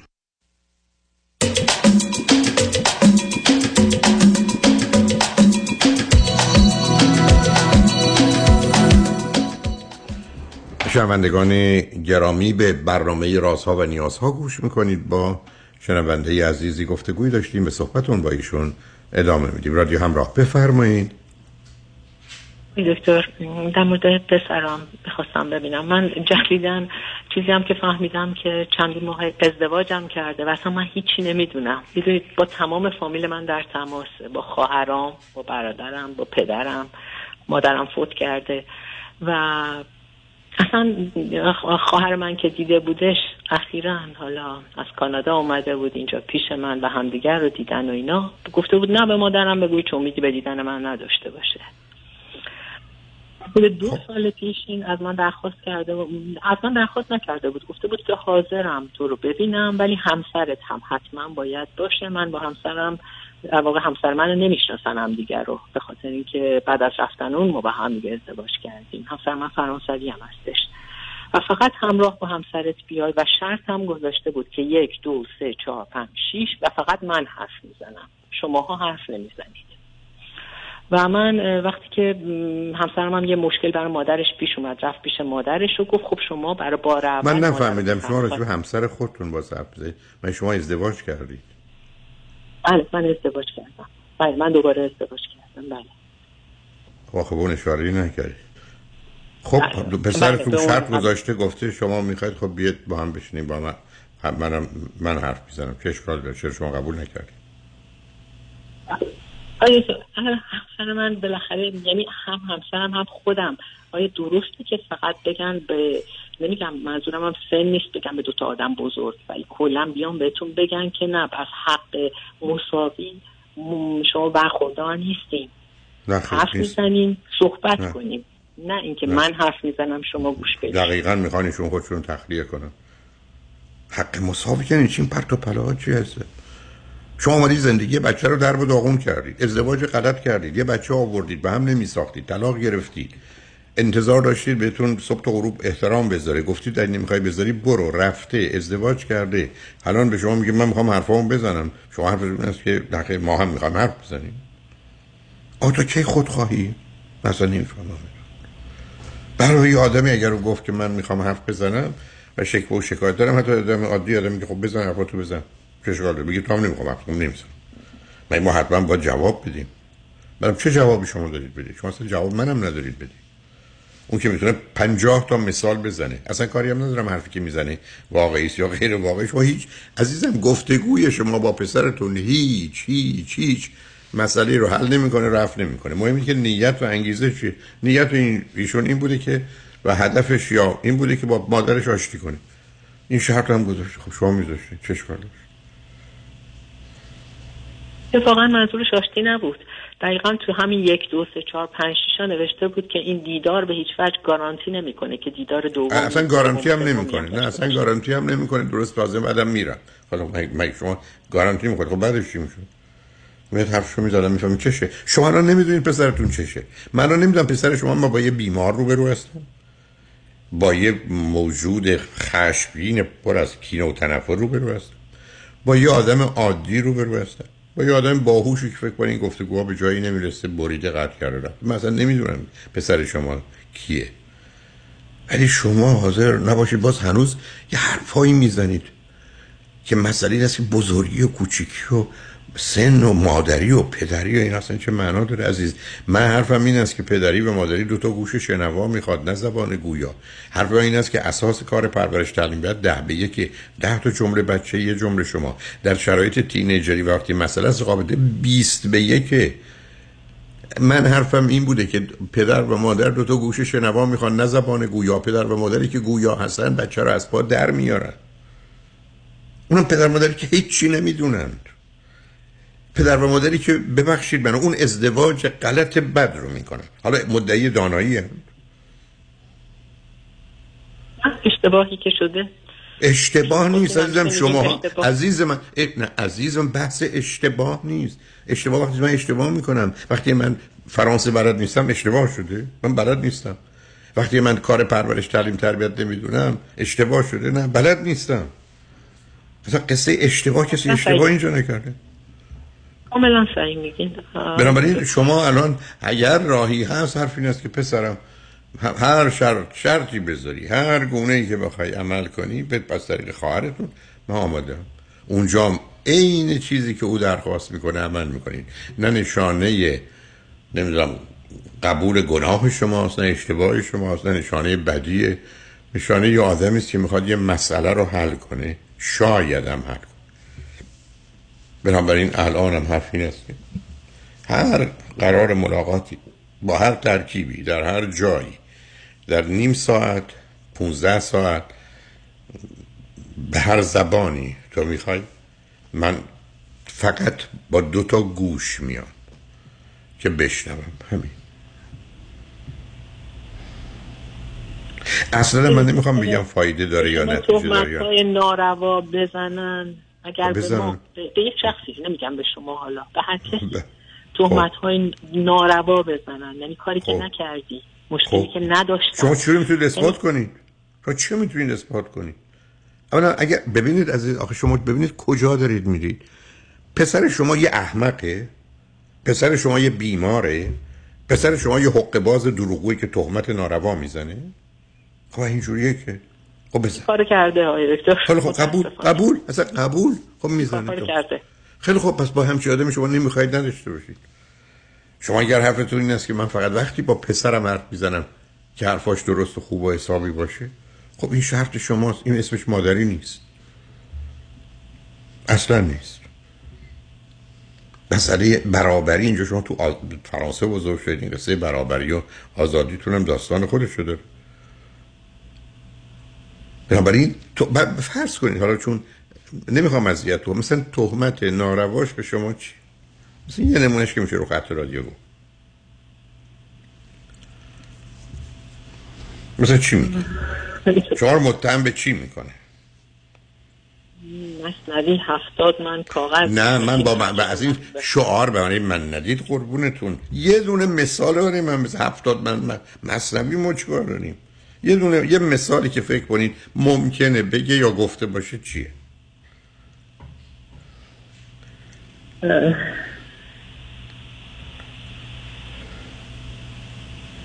اه.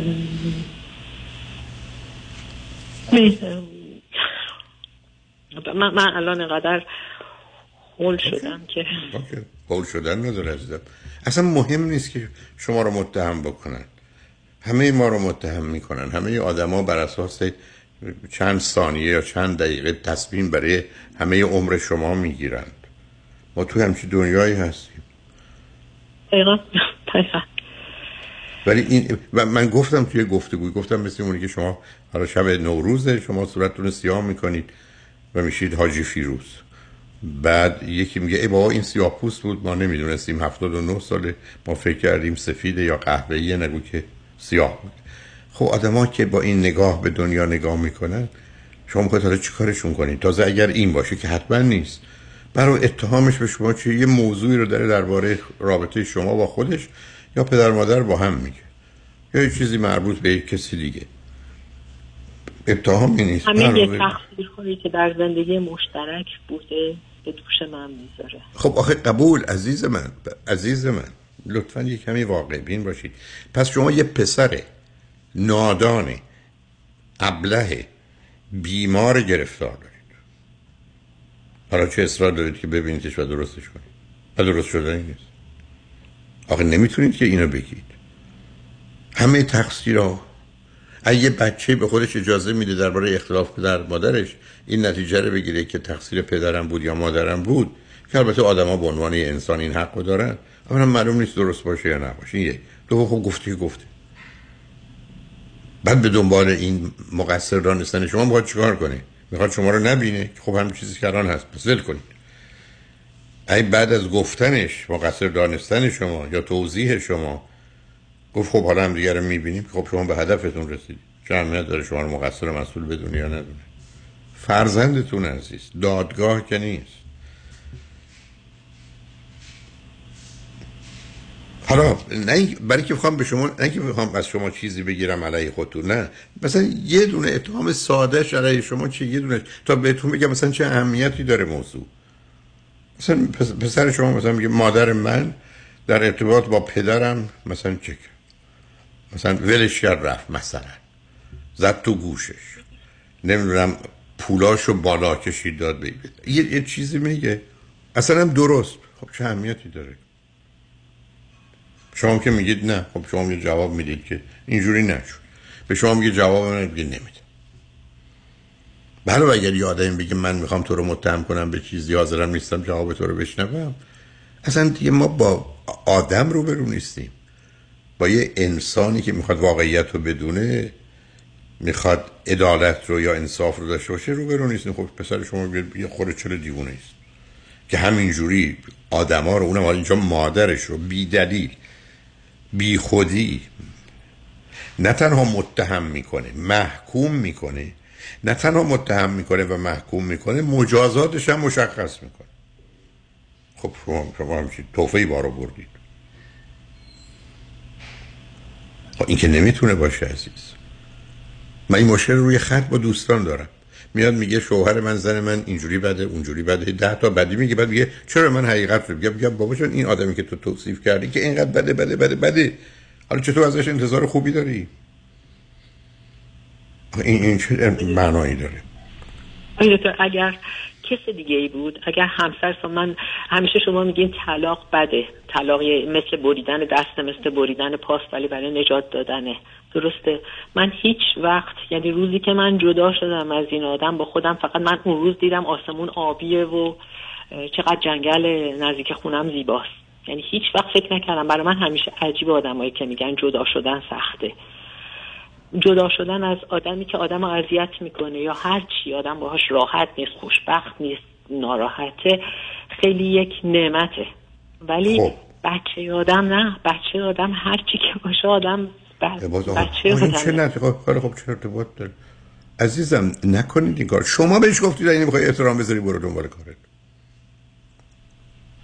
خاطر اینکه داشت خیلی وضعیت داشت خیلی بد میشد. یعنی چی خیلی بد؟ خب پس بچه شما دیوونه است عزیزم. شما که نمیتونین با این استشوا تو خونه تک تنها نشستید، دنیا رو برای خودتون تو ذهنتون ساختید. ابدا حرفاتون به واقعیت مرتبط نیست، ابدا. شما یه فرزند عادی معمولی، اصلا نمیگم باهوش، نمیگم آخر، نمیگم سالم، یه فرزند عادی معمولی مثل بقیه داشته باشید، این گونه با مادرش بی دلیل رفتار نمیکنه. پس یا باید بپذیریم عادی نیست، بیماره، گیره، گرفتاره، یا باید بگیم حق داره، مادرش کارایی کرد. فرض کنید میاد میگه تو علت طلاق بودی، مثال حرف این است که بله من تقاضای طلاق مثلا کردم، علت این بود که تو این زندگی خوشحال و خوشبخت نه.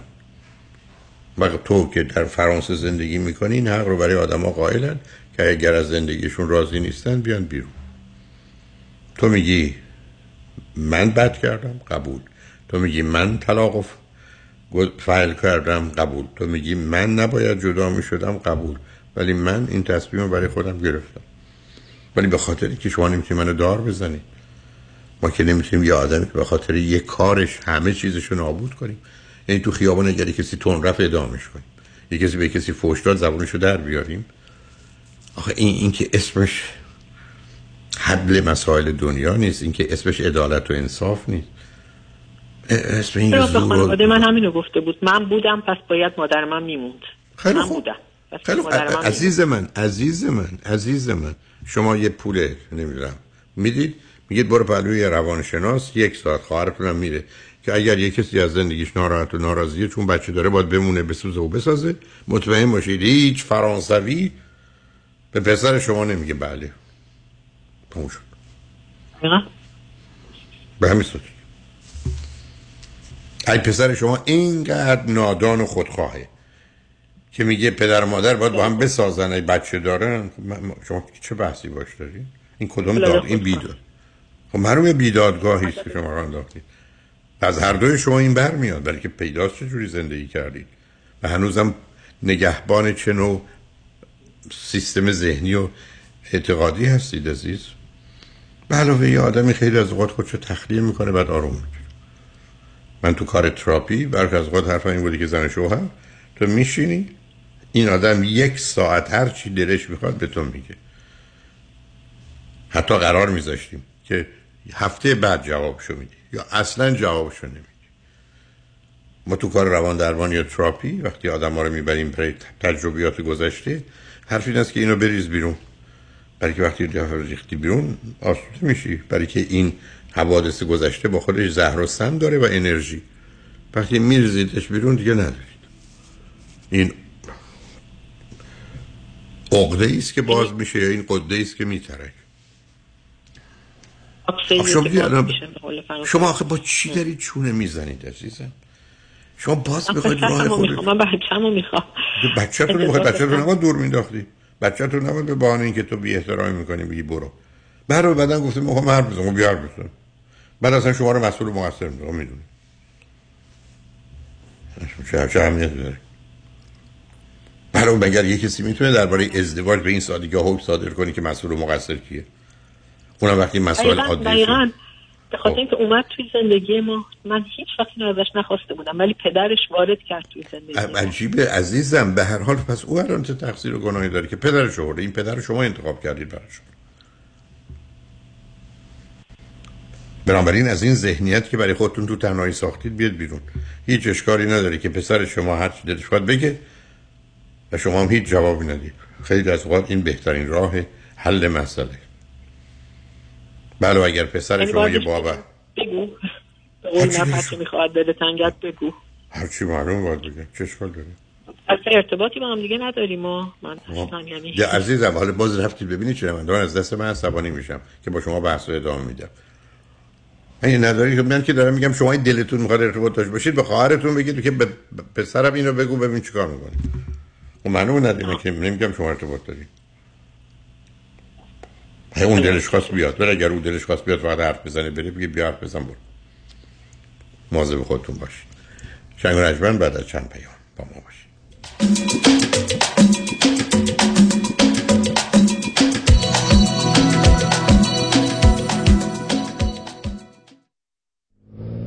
چه ماشین قشنگی داری پسرم؟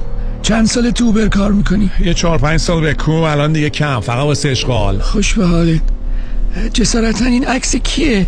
از آینه و دستگیر و دندتون آویزونه؟ دوست، برادر، این منو نجات داد از دریای مشکلات. کار میکردم تصادف کردم خراب، نشست پشت فهمون پروندم ده به گاز، یک خسارتی گرفت که بیا بهش بناس. بگو چقدر؟ صد هزار تا. برو بالا. پونصد تا نکنم چی؟ یه میلیون. قلقلکم میاد. دو میلیون. نزدیک شدی به پیش سمت راست. دو میلیون و پونصد. بزن قدش. رسیدیم هم اینجاست. دو میلیون و پونصد. خوش به حالت. راستی اسمش چی بود؟ آقا کامران یدیدی. حالا پسر جان احتیاط کن چرا اینقدر پاتو میذاری رو گاز، نکنه دو نیم میلیون دیگه هم تو راست. اوبر و لیفت کامران یدیدی. هشت یک هشت نه نه نه نه نه نه نه چرا بست ویت؟ چرا دکتر جعفرودی؟ چرا دکتر جعفرودی؟ Yeah, my name is Carmen. I'm so happy to say that how Doctor Hedieh Tafoodi changed my life. I was in danger of heart attack. I had liver problem. I had a knee pain. I had gastritis. But all of them, since I started the program, all of them are gone. My knee pain is gone. Any issues with stomach is gone. I'm so happy. This program is not a diet. That's a changing your lifestyle. Doctor Jeffrey's customer service, they are very nice. You're sitting in your house, just phone call, no stress at all. You don't have to drive anywhere. I'm so happy. مراکز بست ویت ویت لاس سنتر به مدیریت دکتر هدیه جعفرودی کایروپرکتر. تلفن هشت چهار چهار سه شش شش شش هشت نه هشت هشت چهار چهار سه شش شش شش هشت نه هشت. پنجاه درصد تخفیف برای ده نفر اول که اکنون تماس بگیرن. best weight dot com. I'm so happy, so happy. میگین چی کار کنم؟ خونه تو مارکت که کمه، قیمت هم که قربونش برم، دستم که زیاد، کش آفرم از چپ و راست. حالا میگی من چی کار کنم؟ نترس، دهقان یزدی هست. با مهدی دهقان یزدی خانه دلخواهتان را به قیمت بخرید. تلفن نه چهار نه سه صفر هفت چهار سه سی نه چهار نه سه صفر هفت چهار سه سی. نترس، دهقان یزدی هست. من مهدی دهقان یزدی با افتخار در خدمت هموطنان عزیز هستم. تجربه خرید و فروش خانه با مهدی دهقان. اینه هو باقلا و شیرینه. از تو که می نویسم کاغذ اندام تو می شود. پنج عصر بیست و شش نوامبر. قلم چشمان من. ساعتی رمانتیک در کافه‌ای که ساعتها ایستادند. کافه کولاژ روی صحنه با اجرای مهدی کاملی و شاهین یوسف زمانی. در بی بی لایم لایت بیست هزار هشتصد و پنجاه و پنج ونچورا بولوار وودلند هیلز. تهیه بلیت در گالری عشق و کیو مارکت. تلفن سیصد و ده نهصد و ده شانزده شصت. سیصد و ده نهصد و ده شانزده شصت. بیزد شب چوز میکد بازایم.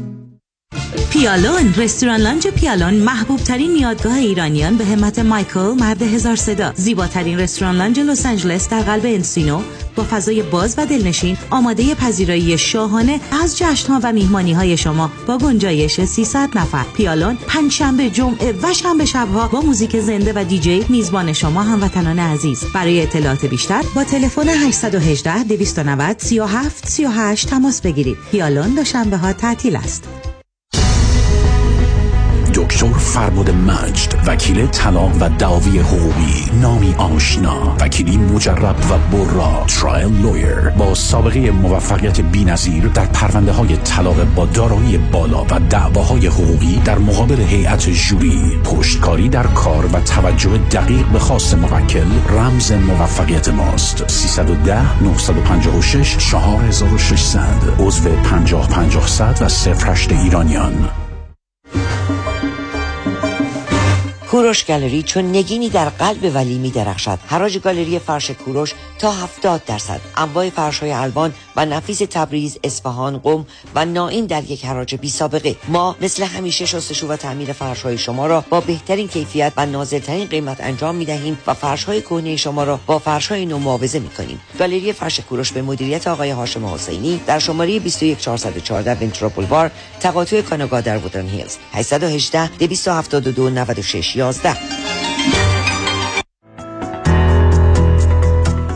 کنفرانس های دکتر فرهنگ هلاکویی در تورنتو، شنبه بیست و پنجم نوامبر ده صبح تا یک بعد از ظهر، از وابستگی تا استقلال و همبستگی همراه با یک تجربه هیپنوتیزم جمعی. شنبه بیست و پنجم نوامبر سه تا شش بعد از ظهر، انسان دیروز و انسان سالم امروز. یک شنبه بیست و ششم نوامبر ده صبح تا یک بعد از ظهر، رابطه جنسی، بیماری‌های روانی و اختلال شخصیت. یک شنبه بیست و ششم نوامبر سه تا شش بعد از ظهر، خوشبختی چیست و خوشبخت کیست. دوشنبه بیست و هفتم نوامبر هفت تا ده شب، هشت راهی زندگی. محل کنفرانس ستار نیشن ایونت سنتر در شهر ریچموند هیل. ورودیه هر کنفرانس پنجاه دلار. لطفاً برای گرفتن اطلاعات بیشتر با دفتر رادیو همراه تماس بگیرید. سیصد و ده چهارصد و چهل و یک پنجاه و یک یازده.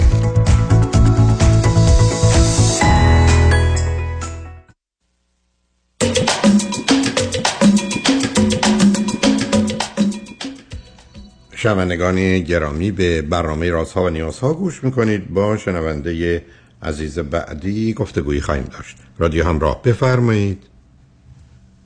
رام جان دکتر، ارادتمندم.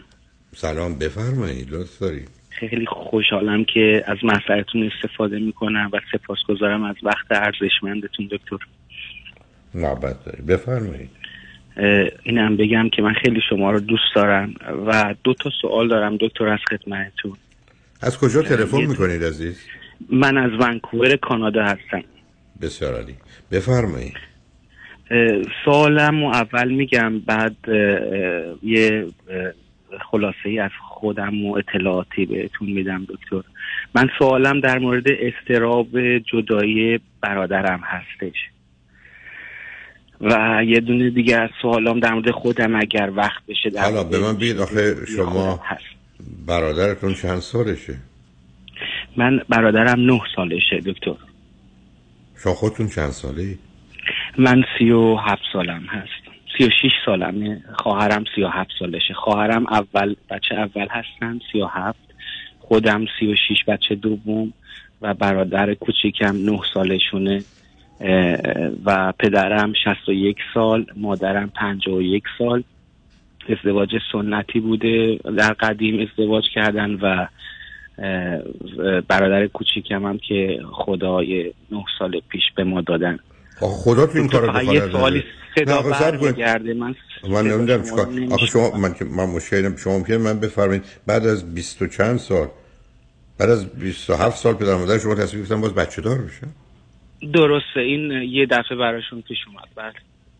البته یه دونه یه دونه یه دونه اومد قبل از داداش کوچیکم که چون نمیخواستن و مادرم خیلی خجالت میکشیدن و اینا رفتن و بچه رو انداختنشون، ولی دوباره سال بعد دوباره این اتفاق افتاد. ممکنه من بگی پدر مادر کجا زندگی میکنن؟ من سال دو هزار و نوزده اومدم کانادا برای درس خوندن و پارسال بیست و دو جولای پدر مادرم رو به همراه برادر کوچیکم دعوت کردم ونکوور که تشریف بیارن اینجا پیش من بمونن و با من زندگی بکنن، که متاسفانه می ما پدرم بر اثر سرطان ریه به رحمت خدا رفتن و همینجا هم من خاکشون کردم و الان مشکلی که هست دکتر، البته من خیلی اطلاعات بیشتری میخوام بهتون بدم که بتونید مقدار آقا داستان شما از کجا تصمیم گرفتید برادر شما اضطراب جدایی داره؟ این تشخیص رو کی داده؟ و برادر من مدرسه که الان الان وقتی میخواد بره مدرسه اصلا تنهایی نمیتونه بره، یعنی بدنش سرد میشه و و استراب گریه میکنه، ملت میشه روی زمین و مادر من الان هر روز باهاش میره مدرسه. یعنی من خواهش کردم از مدرسه و از در واقع اسکول بورد اینجا خواهش کردم که اجازه بدن، به خاطر اینکه فراز داداش کوچیک من فکر میکنه که من و مادرم هم مثل پدرم میخواد از دست بده یا نمیدونم چه فکری میکنه، اصلا نمیتونه بدون مادر من حتی دستشویی هم تنهایی نمیتونه بره، حتی توی رخت خواب. یه سوال من سوال منو جواب بده، قبل از این چطور بود؟ قبل از فوت پدر در ایران؟ قبل از فوت پدر مثلا کاری نرم که در ایران کانادا هر جا بهتر بود، خیلی بهتر بود. نه بهتر بود پای میساد. نه صاحب کاری نزید با من با بهتر کاری ندارم. آیا در قبل از فوت پدر هم این استرابا رو داشت یا نداشت؟ نداشت دکتر، اصلا نداشت. نه اصلا اینجوری نبودش. خب خب این حادثه معلومه بین هشت و دوازده این مسئله. خب دکتر چی گفته؟ باید بر دکتر بابا دارو بخوره دیگه. دکتر هنوز نمیتونستم، میگم چون میما پدرم فوت کردن و بعد خودم درگیر یه افسردگی شدید شدم، برایش نوبت گرفتم. آ نوبتی نیست آدم که آدم که نمیاد که عزیز من، ما تو دنیایی هستیم که کسی اتفاق میفته میبرنش ایمرجنسی بیمارستان. بردمش اورژانس، بردمشون. خب گفتن گفتن این اضطراب جداییه که نگران به خاطر. نه اضطراب جدایی. خب دارو بهش دادن یا نه؟ دارو ندادن. نه. خب چرا شما نمی‌رید دارو بگیرید؟ پس دارو احتیاج داره دکتر. صد درصد در حدی که شما میگید معلومه احتیاج به دارو داره. سیستم با دارو بگیره، مثل آدم تشنه با آب بخوره. تمام شد. تا بعداً ببینیم چیه. بله. خب آخه این دستگاری است که پدر مادر شما آب دادن. آدم در سن پنجاه و دو سالگی که بچه دار نمیشه. نه پنجاه و دو سالشون نبوده الان. ما... پدر مادرش الان... پدر شما میگه شصت و یک سالشونه. الان شصت و یک سالشون بوده نه سال خب. پیش. بله پنجاه و دو سال درسته. بله بله بله درسته. من فکر کنم مادرم نه پدرم میگه. حالا عزیز تن مسئله خیلی روشنه، مسئله اضطراب جدایی نیست. یعنی که اصلا همچین هر چیزی شما میزنید اضطراب و وسواس سنگین و شدیده و احتیاج به دارو دارن. یعنی اول دارو رو میخوان، حالا تا کار روان درمانی ببینیم چه میکنه. یعنی مسئله روشن است، مسئله عجیب و غریبی نیست. مثل اینکه من خدمتتون عرض کنم که من تو تصادف اتومبیل پام شکسته ولی الانم از رانندگی وحشت دارم. شما میگید خب دو تا موضوع جداست. ما اول میریم پای شکسته تو رو درستش کنیم، گچ میگیریم، بعدم آره با روانشناس صحبت می‌کنیم برای که بتونید دوباره پشت فرمون بشین. مسئله در اون که برادرتون خیلی خیلی روشنه. بعد دکتر من چه جوری میتونم شادش بکنم، یه مقداری کمکش شاد بکنم؟ نه شاد کردنش این است که ببره جایی که او خوشحال دوست داره، مسابقه است، ورزش، سینما است، نمیدونم. زبان بلد نیست، با بچه‌ها نمیره بازی کنه، نمی... نمیتونه ارتباط برقرار کنه. بچه‌ها هم اینجا چون زبان بلد نیست خیلی قبولش نمیکنن. چه مدتی است مگر آمده از ایران؟ یک ساله.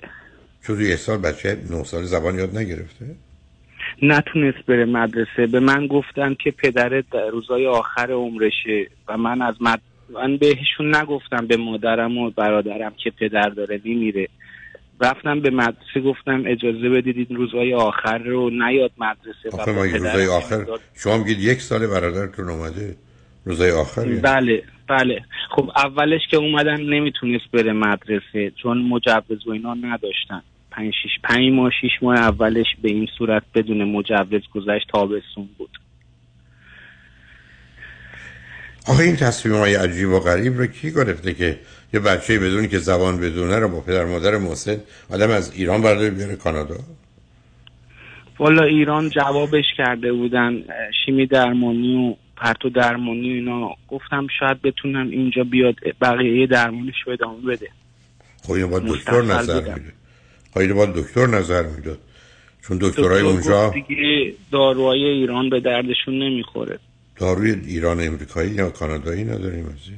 میگفتن دارو عوض شده، هندی شده، نمیدونم چی شده، یا برید اون طرف شاید داروهای بهتری بتونید از شیمی درمانی.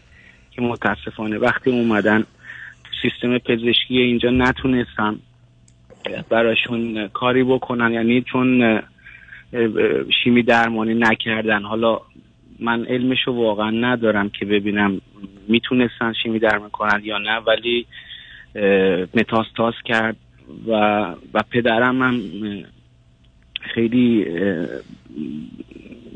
بعد توی دسته خودم فوت کردن و نتونستم هم کاری براشون بکنم و اینم خودم رو خیلی اذیت میکنه. ولی مهمتر از اون اینه که الان فراز حتی تختش رو نمیتونه جدا کنه. تنها چیزش، تنها تفریحش در واقع بازی‌های کامپیوتری پی اس فور و ایناست.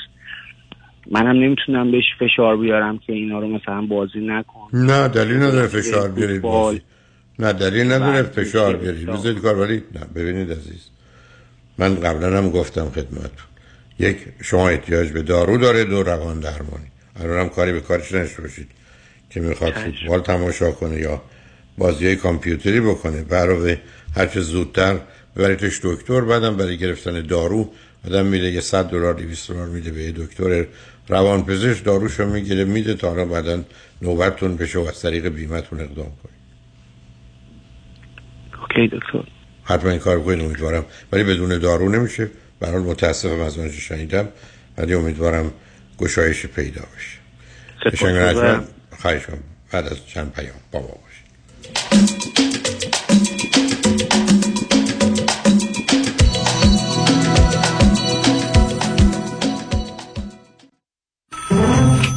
مشکات. بله آقای رئیس. کیسا و تلفن‌های امروزو بگو. قربان این چهارصد تایی تماس گرفت، خیلی هم عصبانی بود، میگفت شما رو پیدا نمیکنه. اون بیست هزار تایی بود، هی زنگ میزنه، اعصابمو ریخته بهم. ولش کن، یه میلیونیر بهش زنگ بزن نپره، یه وقت پروندهشو ببر جای دیگه. بای. وکیل شما چطور؟ شما رو به نامتون میشناسه یا یه اسم دلاری براتون گذاشته؟ من رادین مصریانی هستم. در دفاتر ما موکلین با نام و نام خانوادگیشون شناخته میشن. هشت یک هشت هشتاد هشتاد هشتاد هشت.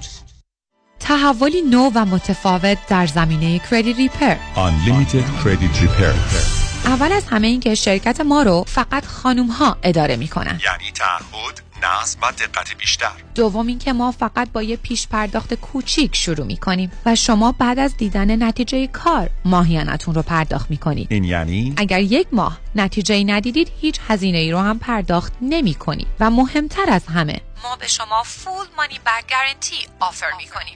پس برای مشاوره رایگان با ما در Unlimited Credit Repair تماس بگیرید. هشت یک هشت دو یک چهار هشت پنج دو صفر هشت یک هشت دو یک چهار هشت پنج دو صفر. و برای اطلاعات بیشتر ما رو در اینستاگرام فالو کنید. چه به دنبال خرید خونه اول و یا خونه رویای خود می‌گردید و یا قصد ریفایننس کش اوت دارین، دفتر وام رضا محتشمی خدمات وام را در سریع‌ترین زمان ممکن ارائه می‌دهد. ما پروگرام‌های کانورشنال، اف اچ ای، نان کیو ام و خیلی برنامه‌های دیگر را ارائه می‌کنیم. پس اگه آماده تگ پری اپرووال با کمترین نرخ بهره ممکن هستید، همین حالا با شماره هشت یک هشت، چهار هفت هفت، شش یک دو صفر تماس بگیرید. هشت یک هشت، چهار هفت هفت، شش یک دو صفر. رضا محتشمی ان ام ال اس یک نه شش چهار چهار صفر پنج. پارتنرشیپ ویت نیو اینگ فاندینگ.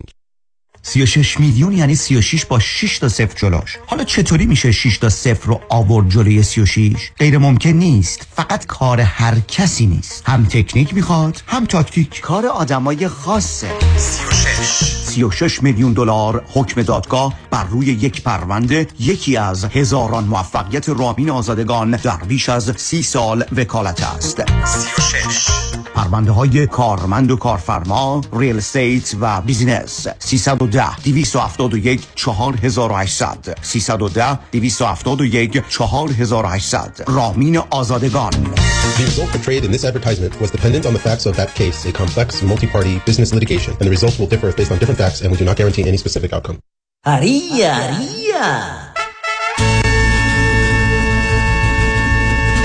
Aria. Aria Kitchen. آریا ایرانیان و مکزیکان و رستورانت، ساندیا برانچ براس، نوشیدنی همه جور، چه باری، فرایدی ساتردی دی جی، عشق و حالا بزن و بکوب موچو ماس براس. آریا کیچن، حلیم داره کله پاچه. آریا کیچن، بیست و شش سی و شش دو پوند درایو، ارواین. ارواین. آریا، آریا کیچن.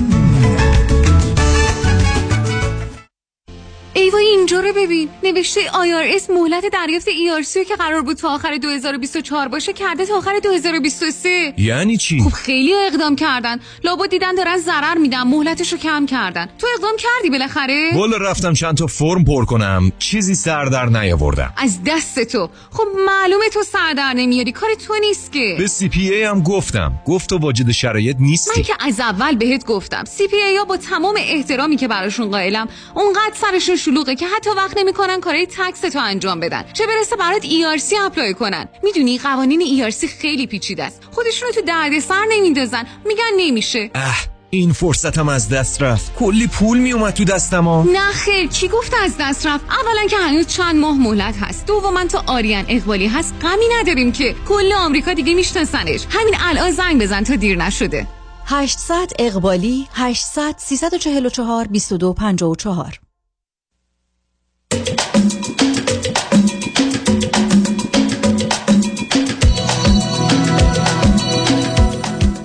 شنوندگان گرامی، به برنامه رازها و نیازها گوش میکنید. با شنونده عزیز بعدی گفتگویی خواهیم داشت. رادیو همراه، بفرمایید. الو، سلام. سلام جناب دکتر هلاکویی، وقتتون بخیر.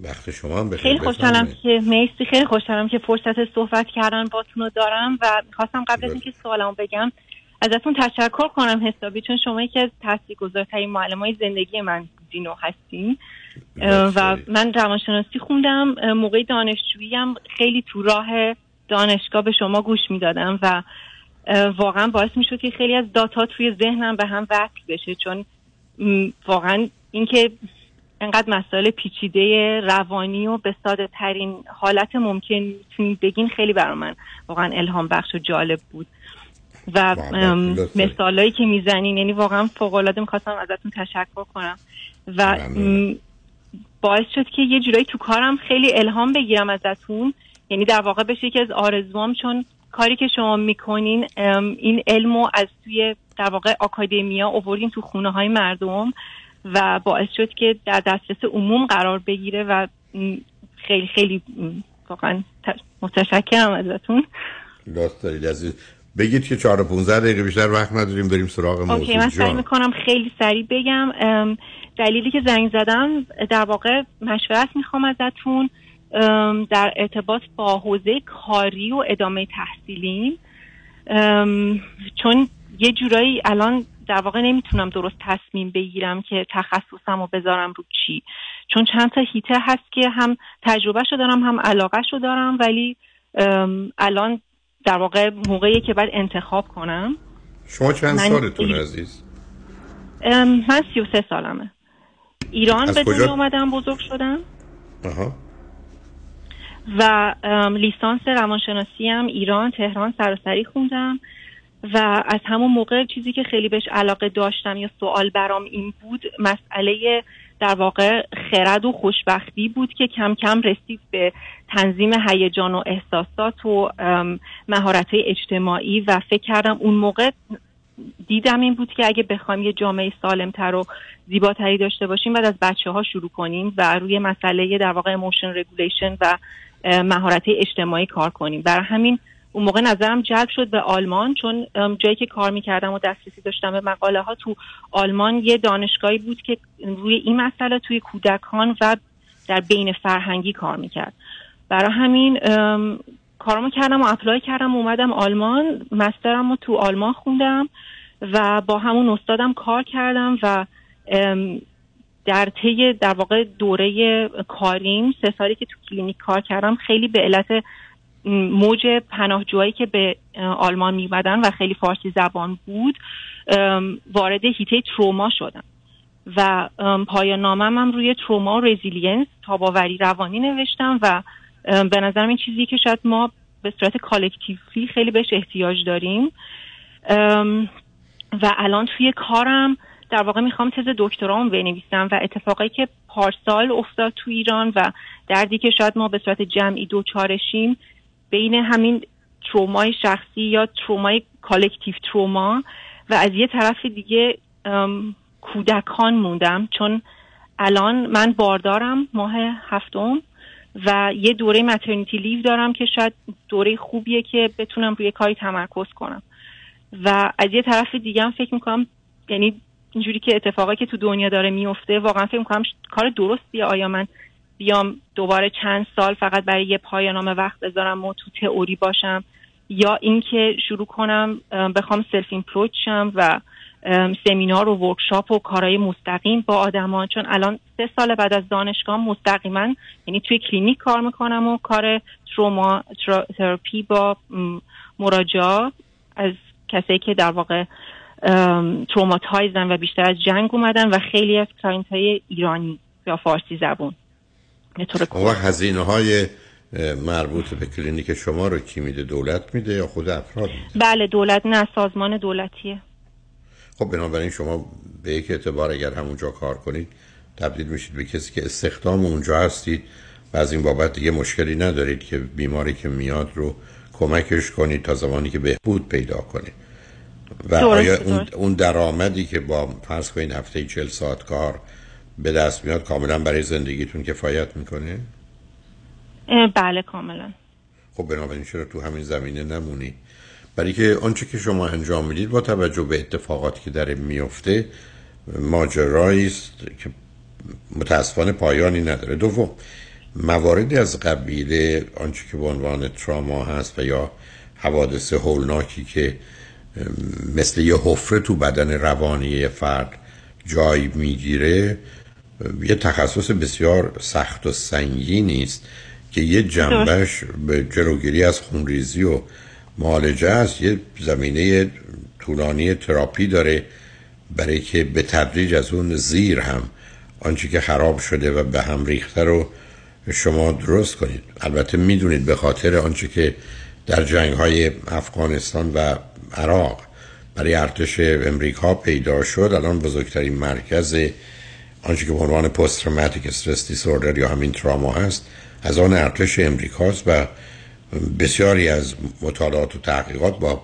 پول هنگفتی که دارن به بهترین صورت ممکن اتفاق افتاده. بنابراین یه منبع اصلی شما میتونه کمک باشه. البته نوع اینا یه مقداری برمیگرده به مسئله مرگ و تکه پاره شدن آدم ها جلو افراد، ولی خب به هر حال کلیاتش با هم شبیه و ماننده و متاسفانه این وضعیت هم رو به افزایشه، هم به هر حال همیشه صدها بلکه هزاران نفر در زمینه‌های مختلف با این روبرو هستند. بنابراین رشته تخصصی و کار خوبیه. حالا اگر یه جایی مثل امریکا بودید به شما میگفتن نه ما یه لیسانس و فوق لیسانس و دکترای روانشناسی عمومی میدیم، حالا تو تو اون زمینه برو کار کن. یعنی در حقیقت تخصص رو خودت از اثر مطالعه و علاقه و تجربیاتی که پیدا میکنی به وجود بیار. نمیدونم آیا در آلمان، حالا غیر از تز دکترا که خب اون یه ذره جهت و هدف میده، آیا اصلا یه دوره‌ای هست یا دوره که نه، آیا مثلا با اون فوق لیسانسی دکترایی میدن که عنوانشون باشه؟ چون بعید میدونم، برای که اونجا هم باز باید مسئله کلی و عمومی باشه یا نه. الان شما بخواید دکترا بگیرید باید وارد کدام دانشکده بشید و عنوان دکترا یا مدرک شما چه هست؟ الان هم بر اساس پایان نامه‌ای که می نویسم در واقع، یعنی اینجا دکترا اینطوریه که من میتونم تزمو با یک دکتری به عنوان استاد راهنما بنویسم، برم دفاع کنم و مدرک رو بگیرم. یعنی لازم نیست برم دانشگاه به صورت دانشجو و هر روز برم کلاس، این لازم نیست. و ایده منم این بود، چون کار مستقیم با آدما رو خیلی دوست دارم و فیدبک خیلی خوب تا الان گرفتم، دوست داشتم که با درد و رنج واقعی و آدمای واقعی سر و کار داشته باشم و در کنارش بر اساس تستایی که اونجا میگیریم و کاری که اونجا میکنیم تزمو بنویسم به صورت دانشجو اکسترن. یعنی دانشگاه هزینه‌مو نمیده، من خودم هزینه خودمو میدم و دانشگاه در واقع استاد راهنما با من همراهه و یه موقعی من میرم دفاع میکنم. بعد ببینید من یه مسئله رو نه نه صبر کن چون وقت کمی هست. ببینید عزیز، در امریکا در رشته‌های مختلف قاعده اینه که فرض کنید شما دانشجوی دوره دکترا هستید، اولا به شما مثلا میگن شصت واحد درس باید بردارید. اگر فرض کنید درس‌ها پنج واحد هستن، دوازده تا یا سه واحد هستن، بیست تا درس رو باید تو دو سال سه سال بردارید. بعد از اون یه امتحان عمومی از شما میکنن که شما اون امتحان رو باید بگذرونید، یعنی نشون بدید دانایی و اطلاعات لازم رو تو این رشته دارید. یعنی درست فرض کنید من خودم که دکترامو در امریکا گرفتم، من در دکترای جامعه شناسیم رو من درس‌هایی رو خونده بودم، رشته تخصصی هم مشخص کرده بودم. فرض کنید جامعه شناسی سیاسی بود، جامعه شناسی حقوقی و قانونی و اخلاقی و جامعه شناسی آموزش و پرورش. گفته بودم من کارم اینجاست، بنابراین سالهای اختصاصی من اونجا بود. اما اولا من یه دوره رو باید میگذرم، یعنی نود و هفت واحد من گذروندم. بعد از اون امتحان رو دادم، امتحان رو که یه روز تمامم بود، اون رو پس کردم. حالا رفتم سراغ پایان نامم، پایان نامم رو نوشتم. من از حرف شما این گونه فهمیدم که شما اون درس ها رو نباید داشته باشید. یعنی اگر یه آدمی الان از راه برسه بگه من میخوام با یه استادی کار بکنم، پایان نامه رو بنویسم که خوبم از آب در بیاد، بدون که کلاس ها رفته باشه، امتحانا داده باشه، میتونه اونجا بشینه. یا چون شما فوق لیسانس رو دارید یا درسایی رو برداشتید و اونا رو پشت سر گذاشتید میتونید. اینو میشه برای من روشن کنید؟ بله، مورد دوم که عرض فرمودید در واقع بعد مستر رو داشت و بعد از مستر شما میتونین یا وارد دانشگاه بشین، استخدام دانشگاه بشین، یعنی هزینه رو دانشگاه بهتون پرداخت کنه. نه من سر کلاس ها حرف دارم، من استحقاقی استخدام دانشگاه کلاس... نه سر کلاس متفاوته، دانشگاه با دانشگاه متفاوته. ولی تو آلمان شما لزوما سر کلاسی نمیرین، اگه به عنوان دانشجوی دکترا وارد دانشگاه بشین درس میدین و پایان نامه‌تون رو مینویسین. آخه عزیزم، آخه کسی که درسشو نخونده امتحانشو نده چجوری میره درس میده؟ نه مستر حتما باید مستر. خب مستر رو دارید، آخه با مستر که دانشجو دانشجو دکترا میشید، دکتر که نمیشید عزیز. نه نمیفهمم میتون، بلکه دکترا میشید سه سال تا شش سال طول میکشه. آخه بدون که کلاسی برید؟ بله، کلاسای آموزشی. خب این این مثل داستان یونیورسیتیست که در فرانسه است که آدما میرن یه لیسانسی میگیرن، بعد میرن با یه استاد کار میکنن، دکتراشون میگیرن. اینم درست کردن بیشتر برای کشورهایی که مستعمره فرانسه بودن، به ویژه برای مراکش که دکترا به اینا بدن برن. در ایران هم وزارت علوم دکترای اونجا رو که یونیورسیتی بود این اواخر میشن معادل لیسانس، یعنی به اندازه لیسانس براش ارزش قائل بود. ببینید ما تو امریکا هم چیزی نداریم که شما فوق لیسانس باشید برید یه پایان نامه برسید بشید دکتر. ولی اینجا چون من با استادم در تماسم، یعنی من حرفی ندارم، من, من که نمیدونم عزیز، من به عرضم توجه کنید، من که اینو نمیدونم. شما میفرمایید اینگونه است، میگم حتما این کارو نکنید. برید برید یه دوره دکترا بگید، چون شما رفتید ایران قبولتون نمیکنن که دکتری. میشه درست بشه، یعنی یه چیزیه که درست کردن. گفتم اصلا این داستان استثمار و استعمار خودش هم حرفای خودش رو داره. به معنی شما در فرانسه سه جور دکترا دارید، آدمایی که لیسانس و فوق لیسانس دکترا میگیرن، آدمایی که این یونیورسیتی داکتریتو میگیرن که تو ایران معادل لیسانس، آدمایی که دکترای دولتی دارن دیتا که اونا دکتر دکترن و سوربن اومدن بیرون. ولی اینکه شما یه میانبری بزنید اینو درست کردن برای کشور خارجی و در خود فصل فرانسه هم به عنوان دکتر شما رو نمیشناسن، هیچ دانشگاهی همچین کسی رو استخدام نمیکنه. اگر در آنون هم اومدن دارن یه همچین کاری میکنن، اگر من که نمیدونم، نه شما حیفتون عزیز با دانشی که دارید، علاقه ای که دارید، بعدم شما ای بسا بخواید برید ایران کار بکنید، رفتید اونجا وقتی گفتن مدرکتون قبول نداریم چی؟ ممکنه حتی یه زمانی قبول کنن، یه زمانی بعدن وزارت. من اگر تو وزارت علوم باشم معلومه یه همچین آدمی رو بهش نمیگم اون تا مدرک دکترا بهش بدید، فکر درسی نخون. از اینجا تمام رشته ها اینجور است در امریکا، یعنی شما باید دوره دکترا بگذرونید، ای بسا شصت واحد میگذرونید مثل دوره دو سه ساله چهار ساله، بعدش میری سراغ پایل. تازه یه امتحان عمومی باید بدید، بعد از اون امتحان عمومی که نشون دادید کل دانش رو میدونید، حالا میگن برو پایان نامتو بنویس. نه اینکه به کسی بگن چون تو فوق لیسانس داری بیا برو یه پایان نامه بنویس، حالا هر جور، بدون که کلاسی باشه، درسی باشه، امتحانی بدی. اگر اون مورد قبول بود که خودش مهمه، ما به تو عنوان دکترا میدیم. من گفتم من همچی چیز رو حیفتون میدونم و بعدم عدد دیگر. شما یک میخواید تو آلمان زندگی کنید، دو همین کفایت میکنه و اصلا موضوع مسئله نیست که خب اون قصه دیگری است. من مشکلم مشکل در واقع این که کاری نیست، بیشتر اینه که اگه بخوام در واقع یک خدمت و کمکی بکنم تو چه حیطه‌ای بکنم بهتره. یعنی عزیز من عزیز من ببینید مسائل با هم مخلوط نکنید. شما نمیتونید بگید من هدفم خدمت است برای رفع بیماری‌های پزشکی ولی نمیخوام برم دانشکده پزشکی. خب جای گفتگو داره، غیر از یه بازی که به دلالی در اومده که معنایی نداره. شما خدمتتون رو، من دارم میگم خدمتتون رو با عنوان دکترا بگیرید. شما میگید نه اینا دکترا میدن، میگم من اگر آمدید ایران شما رو به عنوان یه آدمی تو وزارت علوم باشم دکتر نمیشناسم. برای اینکه من چجوری میتونم شما رو مقایسه کنم با یه کسی از فرض کنید انگلستان اومده یا از امریکا اومده که رفته شصت واحد هم خونده، امتحان عمومی هم داده، بعد رفته پایان نامه نوشته. من شما شما دو تا چوری معادله هم بگیرم. بنابراین اینکه در یک کشوری یه مدرکی میدن یه مسئله است، اینکه آیا جای دیگه قبول میکنن. این درست است که شما میتونید سرهنگ ارتش ایران باشید ولی امریکا که اومدید که شما رو سرهنگ نمیشناسن. عنوانتون رو دارید که جام سرهنگی، برای که اون عنوان اونجا نشید. الان با این وقتی که من دارم، یعنی یه تایمی که الان به خاطر ماترنیتی لیو خونه هستم، سوالی که برای من ایجاد میشد این بود که بخوام روی این تز در واقع وقت بذارم و کار در واقع همین پژوهشی بکنم، یا اینکه شروع کنم روی در واقع یه بیزنسی مثل آموزش آنلاین، آنلاین کورس، یعنی همه این چیزایی که تو این سالا یاد گرفتم. اونا که عزیزم برمیگردن. عزیزم ببینید شما میخواید محبت و خدمت کنید یه مسئله است، ولی باید درآمد داشته باشید. شما اگر فکر کنید آنلاین میشه ازش پولی در آورد که باید زندگی کرد بکنید، ولی میدونید اینم مثل خوانندگی است، از صد تا یکی موفق میشه، نود و نه تا که نمیشه. بنابراین برمیگره به اینکه آیا بازاری هست و شما در اون بازار میتونید گل کنید یا نه. بله که نه. ببینید این هزاران نفر میخوان خواننده بشن.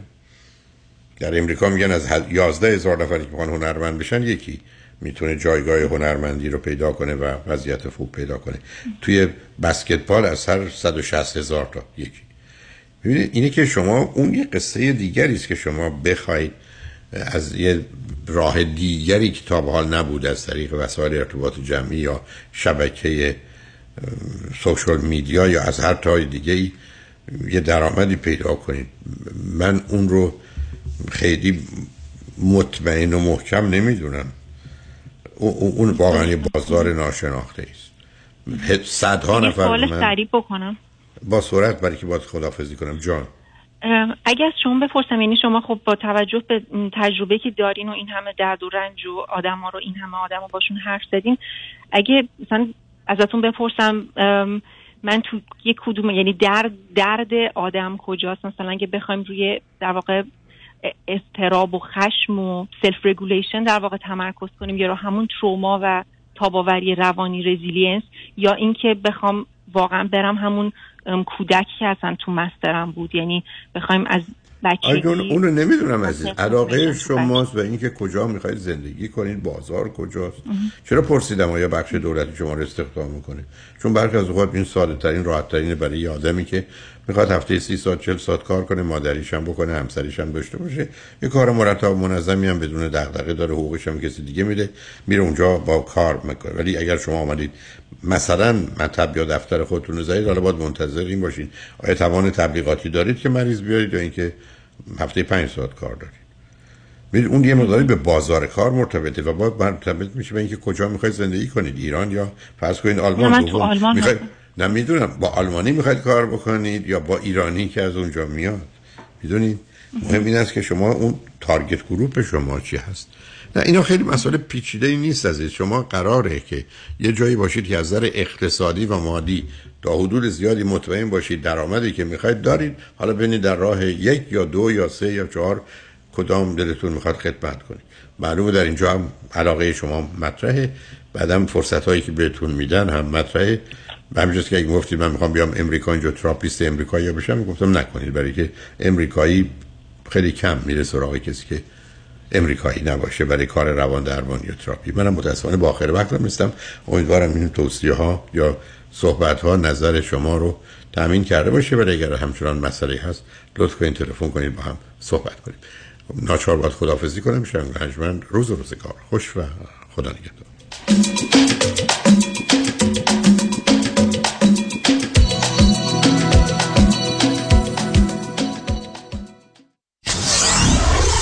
ninety-four point seven کی تی دبلیو وی اچ دی تری Los Angeles.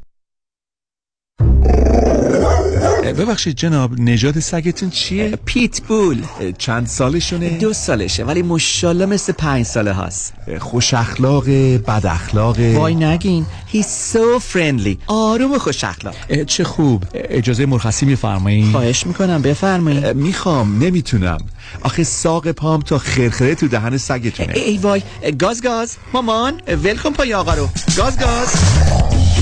در صورت حمله حیوانات این نام را به خاطر داشته باشید. علی قاسمی. زمین خوردگی در اثر سهلنگاری مدیران ساختمان و فروشگاه‌ها، کیس‌های لیفت و اوبر، تصادفات موتورسیکلت و خودروهای سبک و سنگین در سراسر کالیفرنیا. علی قاسمی. تلفن نه چهار نه هشت شش هشت هشت شش هشت شش نه چهار نه هشت شش هشت هشت شش هشت شش. گروه حقوقی قاسمی، قاسمی لا گروپ دات کام. گاز گاز. بلکن پای آقا رو. اگر نمی‌خواهید هنگام بازنشستگی به حقوق اندکی که از طرف دولت به شما تعلق می‌گیرد اکتفا کنید، می توانید از حالا حسابی برای خودتان بگشایید که بین بیست و پنج تا سی و پنج درصد از همان ابتدا به اصل پول شما به عنوان بونس افزوده می شود. هیچ گونه هزینه سالیانه که در پایان هر سال مواجه بشوید با آنکه دو درصد یا سه درصد از اصل پول شما به عنوان هیدن فی برداشت شود ندارد. اصل پول شما تضمین شده است. حتی می توانید حساب‌های فوروانکی خود را نیز به این حساب رولوور کنید. با من تماس بگیرید. هدا کرد هستم. تلفن سیصد و ده دویست و پنجاه و نه نود و نه صفر صفر. شنبه دوم دسامبر، شب عشقی دیگر.